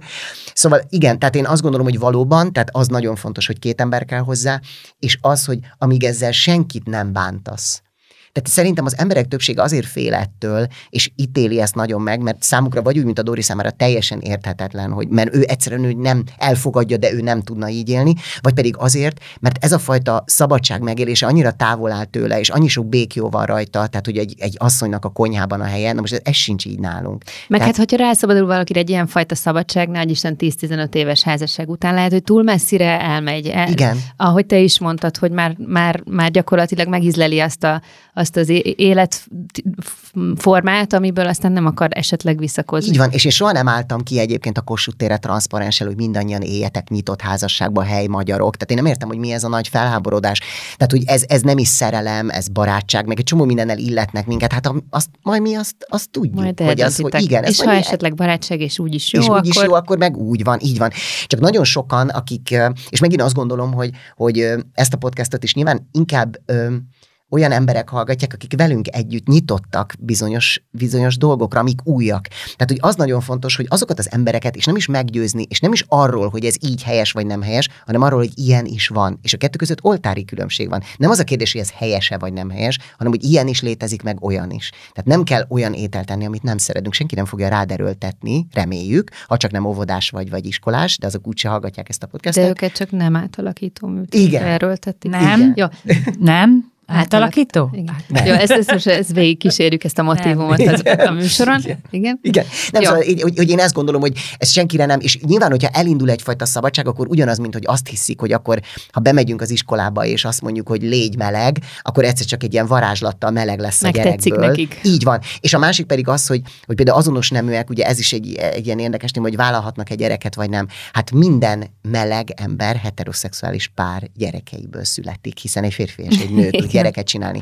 Tehát ad, arra a pillanatra biztos, hogy heteroszexuálisok voltak, amíg ez a gyerek összejött. Tehát innentől kezdve, ha minden heterónak hetero lenne a gyereke, akkor lenne minden melegnek meleg, de ez egyáltalán nem igaz, hogy így van. Tehát ez, ez is egy olyan hülyeség, hogy én ezt egyszerűen nem tudom elkezdeni, hogy meg az, hogy mert most trendi melegnek lenni, trendi biszexnek lenni. Mi, Mi az, hogy csoda? trend? Mi az, Igen, hogy trendi? Nem Ez tudsz hozzányúlni egy azonos nemű, meg a nem meleg lobby, hozzá. meg a meleg lobby, ezt is nagyon Igen, szeretem, ezt még, hogy megy a meleg lobby. Az mi? Az vajon mi az? Egy meggyőz, egy Légy csapat, akik meleg. meg akarnak győzni? Vagy De miről? Miről? És ki az a barom, aki egy ilyen országba ezzel kiáll, ha csak nem azt akarja, hogy rázáporozzanak a Ez tényleg olyan érdekes ez a lobby szó használata. így- igen, na, hát szóval ezekkel mi nem, ezt mi nem tudjuk, és mm. reméljük, hogy a hallgatónk se, de ha Hát van, az, a- az akkor a, úgy értik a lobbit, hogy, hogy, ö, hogy a melegek jönnek ilyen hordákba, népszerűsítik, és akkor majd mindenki meleg lesz, elkapja tőlük. És akkor Ez nem lesz elég lobby. magyar. Amiért én egyébként eleve kitaláltam, hogy ide szeretnélek Na, hívni. légy szíves. Az az volt, hogy ahogy említetted is, már többször Kecskemétre szerződte, és Eszenyi Enikővel is próbáltál egy darabot, azt hiszem a cirkusz eh, Hercegnő. hercegnőt, Így van. és, és én egyszer belefutottam a, a premiered után egy olyan Insta posztba, amit te írtál, ahol arról értekezel, hogy vajon szabad-e szeretni igazából Eszenyi Enikőt, szabad-e fontos, egy nagyon finoman feltetted azokat a kérdéseket, amik, amiket azt gondolom, hogy nem tesz fel a színházi világ, és adós is szerintem az ilyen ügyek kibeszélésével. Tehát ebben a posztban ö, tulajdonképpen arról beszélsz, hogy bár van egy kis Stockholm-szindróma érzésed neked is ezzel az egész ügyel kapcsolatban és a rendező személyével kapcsolatban, de mégis azt kell, hogy mondjad, hogy neked ez egy ö, fontos próbafolyamat volt, eszenyivel jó volt a munka, vagy talán ezt a szót nem használod, de hogy egy, egy fontos munka volt, és hogy vajon lehet-e erről már beszélni, vagy lehet-e elkezdeni újra rehabilitálni azokat az embereket, akit, akiket a MeToo mozgalom színházban elért, és, és, és, én, és én ezt a kérdést tényleg fel szeretném tenni, hogy neked mik a válaszaid erre, a saját kérdéseidre tulajdonképpen mik a válaszaid, és szerinted mi lenne a jó megoldás, hogyha a szakmád hogyan kezelni, vagy járna el ezekben az ügyekben, mert hogy egy hiányérzet bennünk nézőnkben is van, azzal kapcsolatban, hogy, hogy feldobott a, vízszínére kerültek ügyek, és aztán azok úgy jól meglettek, nem tudom én, gyurmázva, de tulajdonképpen nem, nem, nem zárult le egy folyamat, talán senkivel kapcsolatban, hát van, aki ugye már nem is él, tehát nem folytatódik tovább az ügye, de itt például az eszenyivel kapcsolatban nem zajlott le az a folyamat, amit esetleg mondjuk egy, egy bűnelkövetéskor egy büntető eljárásban lefolytatnak. Egy ítélet, Hát egy, zajlott le, nem, most egy nem, nem csak hadd is, fejezem, hogy egy Bocsánat. ítélet, egy, egy ítélet letöltése, és utána esetleg egy újrakezdés lehetősége. Nekem e- ez hiányzik, mint külső szemlélő, és kíváncsi vagyok, hogy te, aki ráadásul azóta dolgoztál vele, aki mertél erről beszélni, te hogy látod? Számomra az egyik legfontosabb ö, tény, hogy ma, tehát Magyarországon Eszenyi Enikő nélkül a színházi világ számomra elképzelhetetlen. Én azt gondolom, hogy Eszenyi Enikőnek nem csak hogy helye van, hanem a színházi szakmának kötelessége lenne Eszenyi Enikőt foglalkoztatni. Mondom mindezek ellenére, és mindazok mellett, amik a Vígszínházban történtek. Igenis, az, Eszenyi Enikőtől elvették a színházat. Tehát igazgató, nem lehetett többet. Tehát az, ahol ő ez folyt, ez egyébként azoknak a felelősségét, akik például annó kinevezték, senki nem kérdőjelezte meg, hogy, ő, hogy őt megnézték-e például, hogy ő vezetői pozícióban az Más első. idők voltak, MeToo előtti idők voltak, még már hozzá Na jó, tartozott a az- szakmához meg ez a... ez egy folyamat elején nem biztos, hogy kiderül ám. Hát igen, de őt azért többször is megválasztották, de mindegy, ez egy, ez uh-huh. egy Mhm, másik jó. kérdés. Tehát én azt gondolom, hogy nem voltam ott a Vígszínházban, amikor ezek az esetek történtek, viszont voltak ott barátaim, akiknek tökéletesen hiszek, és elhiszem, hogy ezek valóban megtörténő ügyek voltak. Az eszenye nélkül ellen nem történt feljelentés, tehát feljelentés nem történt. Tehát magyarul elmondták ezeket az ügyeket, ezt meghallgatta egy vizsgálóbizottság, aki X, azt hiszem 72 panaszossal kapcsolatban élt, de itt még olyan is volt ö, a panaszosok között, hogy nem tudom, ö, lerángatta rólam, hogy ne ezt a ruhát vegyem föl, hanem azt a ruhát vegyem föl, meg nem tudom micsoda. Tehát voltak olyanok, amik azért nem tudom, hogy, de én nem kérdőjelezem meg senkinek a sértettségét és fájdalmát ez ügyben. Nincs olyan jogi passzus ma Magyarországon, és szerintem a világon sem, ahol abuzáló rendezők ellen bármilyen nemű jogi dolgot felhozhatsz, azon kívül, hogy elveszik tőled az intézményt, aminek a vezetője vagy. Tehát kirúgnak az állásodból. Ezt nélkül három éve nem rendezett Magyarországon, és nem játszott magyar színpadon. Ezt azért tudom, mert ugye én most vele dolgoztam, és én sokat beszéltem erről az ügyről vele. És és azok a sértettek, akik, tehát nem történt rendőri feljelentés, tehát nem történt feljelentés, ami miatt ők úgy érez, tehát, hogy azt nem, tehát nem jelentették föl. Na most egy, ha de van te egy mondod, ügy, hogy ne, nem, nincs erre jogi lehetőség. Az rendben van, de hogyha feljelentesz valakit, akkor ugye azt ki lehetne vizsgálni, hogy ő fel, feljelentem az igazgatómat, mert ezt és ezt és ezt csinálta. De egy vizsgálóbizottság meghallgatta azt, hogy tulajdonképpen ö, mik történtek, és ö, kivel kiabált, kivel nem kiabált, stb. stb. Én nem voltam ott, tehát ezekről az ügyekről én nem tudok egyesével. Természetesen és nem is olvastam, és nem is akarnám elolvasni azt a jegyzőkönyvet, mert semmi közöm hozzá.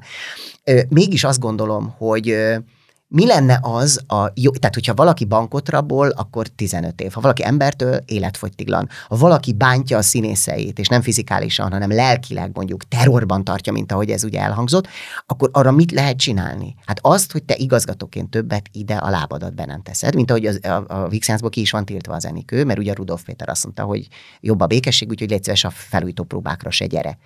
Ennek ellenére én most egy végtelenül felkészült, ennek ellenére és mindezek mellett egy végtelenül felkészült rendezővel találkoztam, aki borzasztó boldog volt, hogy újra dolgozik három év után. Voltak jelei annak, hogy ő abuzálni is képes? Voltak jelei annak, hogy bizonyos emberekkel nehezebben jön ki, és bizonyos emberekkel nehezebben dolgozik talán. Akik nem egészen értik az ő formanyelvét, akik nem egészen azt csinálják, vagy úgy De csinálják. lehet mondani, hogy őket abuzálta?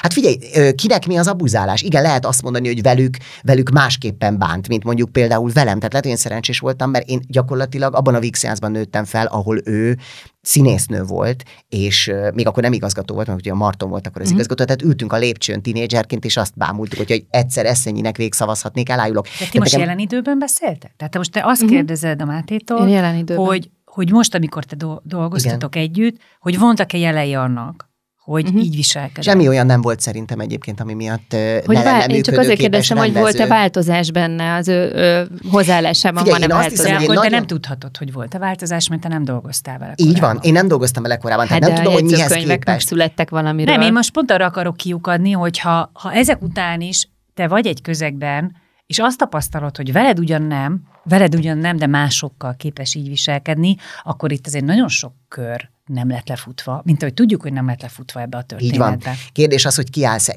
Volt olyan eset egyébként egy kolléganőmmel kapcsolatban, aki miatt egyébként engem felhívott az Enikő, és megkérdezte, hogy szerinted én, én rosszul bántam-e vele. Na, ez mondjuk már Így egy van. előrelépés. És én azt mondtam, hogy igen, szerintem igen. Tehát, hogy lehet, hogy bántó volt, hogy, hogy nem csinálta meg elsőre, és mondjuk neked az, az, az nem tetszett. És erre, és felhívta. És bocsánatot kért tőle. Tehát volt ilyen eset. De ugyanakkor meg azt gondolom, hogy hogy a cél vajon milyen mértékig szentesíti az eszközt? Ez is nagy kérdés, mert én egy olyan típusú ember vagyok, és itt megint jöhet a gyerekkorom, hogy én nagyon sok mindent viselek, és nem bántódom meg rajta, és nem esik rosszul. Tehát az, hogy például valaki az, azt mondja nekem, hogy mondjuk ez a, ez a ruha, ez a jelmez, ez rohadt szarul áll rajtad, és ezt azonnal vedd le, és adjanak egy másikat, mert ez, ez szar, és nem tudom mi, micsoda, és ezt mondjuk vehese, vehes, vehemensebben, ugye ez nem nekem szól, hanem a jelmeztervezőnek. Nem áll jó rajtam a ruha, az nem az én dolgom, hogy ezt jól megcsináljam. Az például, hogy, hogy, ez, e, hogy ez a tánc, amit te csinálsz, ez nem olyan ügyes, nem olyan nagyon jó, akkor beszélek a koreográfusra, hogy másik táncot Na, kell csinálni. Ahogy most te mondtad, úgy úgy valószínűleg befogadható, de itt Igen, valószínűleg de nem így hangoznak így el van, ezek a mondatok. Tehát ezek, ezek jóval ö, ö, vehemensebben, és nem tudom én mi, engem nem bánt, mert én a helyére tudom ezeket a dolgokat kattintani. Mindannyian más érzékenységűek vagyunk.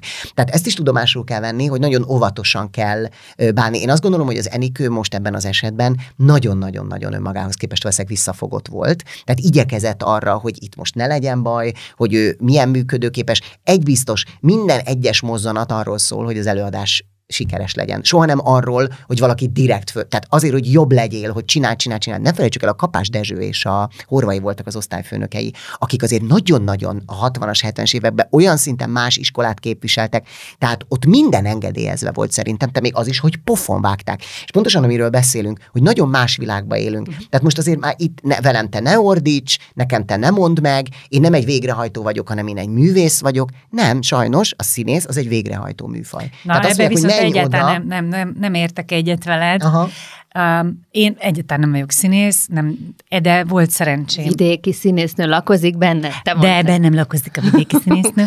Nem, de volt szerencsém um, Színházi közegben színház, dolgozni. színházi közegben Igen. dolgozni, csodálatos színészekkel. Um, nagyon meg voltam tisztelve, volt egy nagyon picike szerepem. Viszont egy rettenetes ö, ö, ö, próba folyamaton voltunk túl, ahol a porigalázták a, az ország legnagyobb színészeit. A Ez mikor volt, heteken Dori? keresztül a szemem láttára, mert hiszen én is benne voltam a darabban. De már több mint tíz éve, ugye? Nem, ez kérlek szépen pont akkor voltam az Esztivel terhes, ez kilenc éve volt. Hát Kilenc, kb. tíz, utána hát kezdődött kilenc, el a igen, igen, változás igen. valahogy. Addig Igen, ez tényleg így volt. És elhűlve, elhűlve ültem ott, és velem, velem, és ahogy mint te is mondod, hogy veled nem szokták, vagy te bírod, velem sem, mert hiszen én nem voltam a tár, tehát én nem voltam színész, én egy kis valaki voltam, aki ott a produkció része volt, és velem nyilvánvalóan nem beszéltek így, vagy nem mertek így beszélni.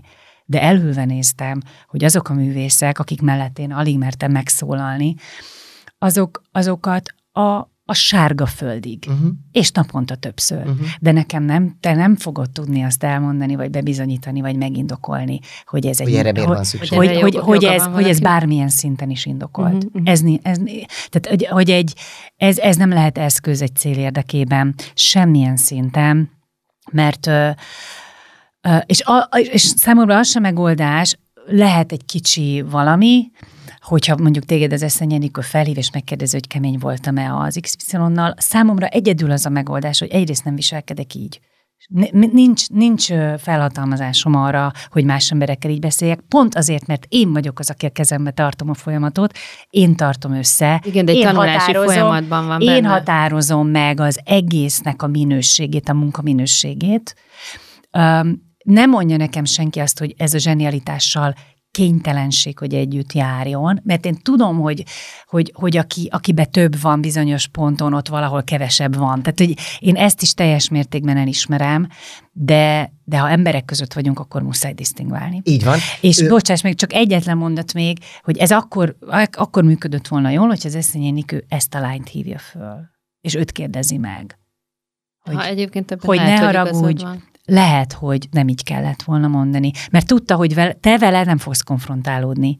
És nyilván tök jó, hogy ez a gesztus, hogy megtette, de mihez képest, érted? Tehát Igen, ahhoz képest, a- amiket tehát, hallunk mondjam, róla. Abszolút, de én mégis azt gondolom, hogy nem lehet valakit egy életre, egy, tehát nem, nem, lehet de, őt, de nem, nem lehet történt semmi annak érdekében, hogy ő, hogy ő, tehát hogy ő nem jött elő. De mivel Érted? kellett volna? Hát Hogy bocsánatot? bocsán- Hát, de, aha, De, de, azzal, a, akkor nem azzal, akkor azzal kellett volna előjönni, és nem egy fórumon, és nem kettőn, hogy üljünk le.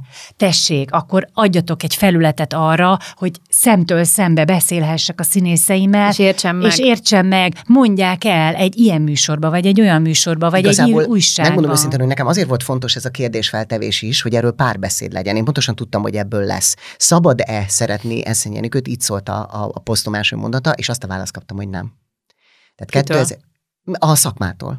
És a kommentelőktől. Már hogy érted? Tehát volt egy egységes válasz? Hát úgy gyakorlatilag igen. Tehát én olyan emberektől, mint a Mérő Verától kezdve, aki ugye szintén ilyen abszolút ilyen aktivistaként, Jogvédő. és igen, tehát akkor, akkor a, a színész kollégáimtól, a Lengyel Tamástól kezdve mindazok, akik akkor ott voltak a Vixjászban, azt a választ kaptam egyébként, hogy nem, nem szabad. Molnár Árontól kezdve, aki szintén színésze volt. Tehát mindenki azt mondta, hogy gyakorlatilag az a válasz, hogy nem.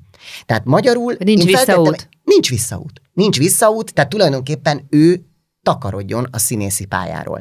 Na most kérdezem én, hogy vajon azok az emberek, akik álló tapsal ö, ö, örjöngve, iszonyú siker a cirkuszárszegnő, örjöngve tapsolnak az előadásnak, azok vajon nem szemen köpik-e az áldozatokat azzal, hogy egy ilyen áron született, akár ilyen áron született előadást is üdvözölnek. Tehát az a baj, hogy most már egy picit túl, túl tehát a hatáskörét ennek az egésznek már egy kicsit túlhaladta a Víg Színház, hiszen egy jelenségről van szó, arról nem beszélve, és ebben tény, tény, tény van, hogy egy férfitől ezt az emberek, ezt a fajta szigort sokkal inkább elviselik, Nem. mint egy nőtől. Nem, én ebben sem hiszek. Tehát, Hát hogy a színházban egyáltalán- lehet, hogy igaza van a Máténak, szóval az igazság, hogy Igen, tehát ott egy... Hogy gyakorlatilag de ez akkor egy- viszont arra kéne ez egy törekedni. általános nyelvezet De hát akkor volt. arra kéne törekedni, és ez egy nagyon fontos jelenség, amiről beszélgetünk, és pontosan erre kéne törekedni, mert hát azért akik szakmá, tehát a színházi szakma körül vannak, mi mindannyian tudjuk, hogy nem csak az Eszenyénikő Persze. az a fajta Ez a személyiség, lényeg. aki Ez a lényeg, Ez a hogy nem lényeg, csak ő. persze. ő csak egy, ő csak egy, egy, egy felszínre került valami. De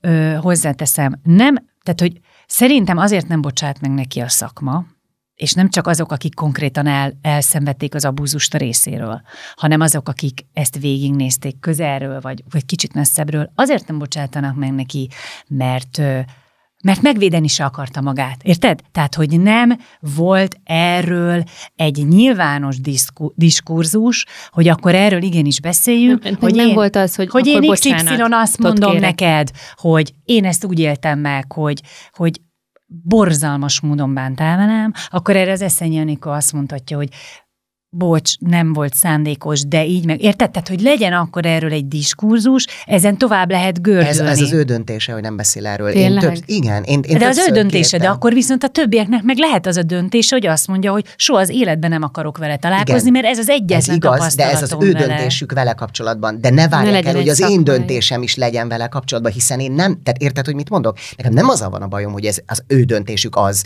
hogy mi addig nem bocsátunk meg. De, Ezt de ők azt mondják erre, hogy ők, te ezzel a viselkedéseddel legitimizálod azt a fajta ö, abuzust, amit ő, amit ők Jó, elszenvedtek. erre mondok egy jó, erre mondok egy példát. Én vagyok Mátéka, kisgyerek vagyok, és elküldenek az szüleim, hogy én belőlem, hát ha lesz, nagyon jól úszom, és elmegyek. És Pista bácsi rám ver néha a vizes papucsal, viszont olimpiai bajnok lesz belőlem. Ott úszik mellettem Zolika, aki szintén velem egyidős hasonló képességekkel, őre viszont olyan hatással lesz ez, a, ez az Hogy nem abuzálás, lesz belőle hogy semmi nem lesz belőle, sőt a medencébe, ha bemegy, akkor rosszul van, és Mhm. összeugrik a gyomra. Lehetek-e hálás az edzőmnek azért, hogy belőlem olimpiai bajnokot csinált? Mert nem, ez most ez szerintem az eset. magadnak lehetsz hálás, hogy kibírtad ezt.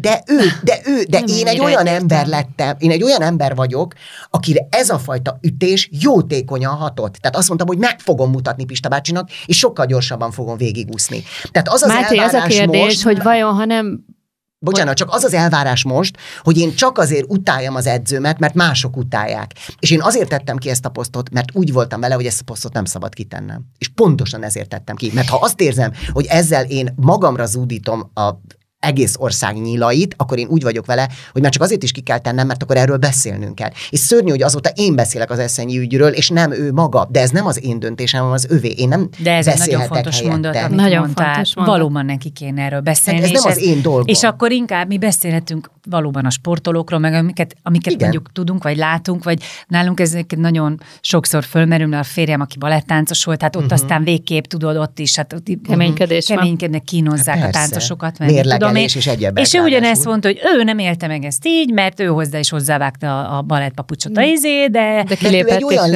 ember, ezek szerint, aki bírta ezt a Igen, fajta... de közben meg Csak egyet ne mondja, felejtsetek el, visszatérve a vizes papucsos példához. Te Mátéka nem tudhattad gyerekként, amikor vizes hogy van más módszer hogy van is. más módszer, amivel ezt el lehetett volna érni. És utólag azt mondod, hogy te, te egy erős lelkű gyerek voltál, és bírtad, és olimpiai bajnok lett belőle. Nem rokkantál Szuper, bele.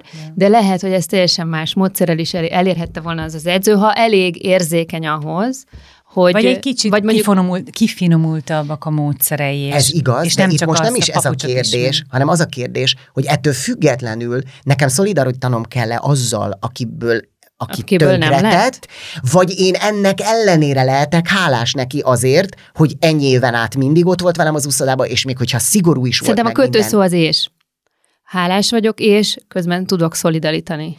Igen. Na de most az az elvárás a szakma részéről, hogy az, aki Eszenyi Enikővet dolgozik, azt nevezzük ö, szintén abuzálónak, vagy azt nevezzük Árulónak. árulónak, mert ő szemen köpi az áldozatokat. Tehát itt miért nem elfogadott az és? Elfogadom, hogy a Vixászban ami történt tarthatatlan, és ennek ellenére úgy gondolom, hogy az Eszenyen kövelő munka nekem színészként sokat adott. Soha őszinte könnyekkel nem sírtam egy operetben. Mert az volt az, az, a, a színjátszás az operetben, de hogy ritti, ritti, lalala, subi, dubi, jaj, cica. Ez ment. Ez képest olyan szintű mélységeket ebbe a, lássuk be számomra nem egy nagyon erős forgat szövegkönyvben, ami a Cirkuszhercegnő. nem egy hú, milyen bonyolult darab, mint ahogy az operettek általában nem azok, olyat rendezett, hogy a feleségem, aki gyűlöli az operettet, sírva jött ki róla, és azt mondta, hogy ez gyönyörű volt. Tehát mégiscsak eljutottunk valami, ráadásul olyan messz előre mutató a rendezése, Tehát az, hogy például olyan, mint hogy ezt a háborút például megjósolta volna. Lehet, hogy benne volt a levegőbe, de az, hogy egy Vladimir nevű főszereplő a töke helyén, már elnézés, vagy a nemi szerve helyén egy hosszú ö, lövedékkel táncol, aminek villog a vége, tehát hogy az egész háborúból egy ilyen, egy ilyen parádét csinál a Vladimir nevű főszereplő, szóval nekem ez egy nagyon merész és előremutató rendezés. Tehát de azt mondom, hogy kár lenne, de, a, de az Eszenyénikő zsenialitását senki nem vonja kétségbe. Igen, ezt is mindenki elmondja, de ugyanakkor senki. igen. Csak sem most, még, sem akkor. De akkor viszont hibát követünk el, ha ezt a nőt a földdel tesszük egyelővé. Illetve hibát csak... követett el, és ezt a helyén kell kezelni. Erre lehet, hogy van egy büntetés, amit ki kell rá szabni. Így van. Neki bocsánatot De kell lehet, kérni. hogy a bocsánatkérés is elég lett Sajnos volna az az egy, szerintem is nekem is az az egy hiányzik ebből az egész folyamatból, mert utána rehabilitálható az ember. Így van, de a rehabilitáció lényege az nem az én részemről, tehát nem én kértem Nem, föl, nem, hogy rendezem. Nem, és csak azt akarom mondani, hogy nem vagyok abban a helyzetben, hogy én rehabilitálni Persze. tudjam. Tehát amikor azt mondják, hogy én, hogy én rehabilitálom ezt köt, azért, Nem, mert nála egy főszerepet. fel. Nem. Nem Tehát érted, én kérdéseket tettem föl, és az az érdekes, hogy például Molnár Áron abba kötött bele, hogy tisztában vagyok a Stockholm szindróma jelentésével. Nagyon is, és nem véletlenül használtam.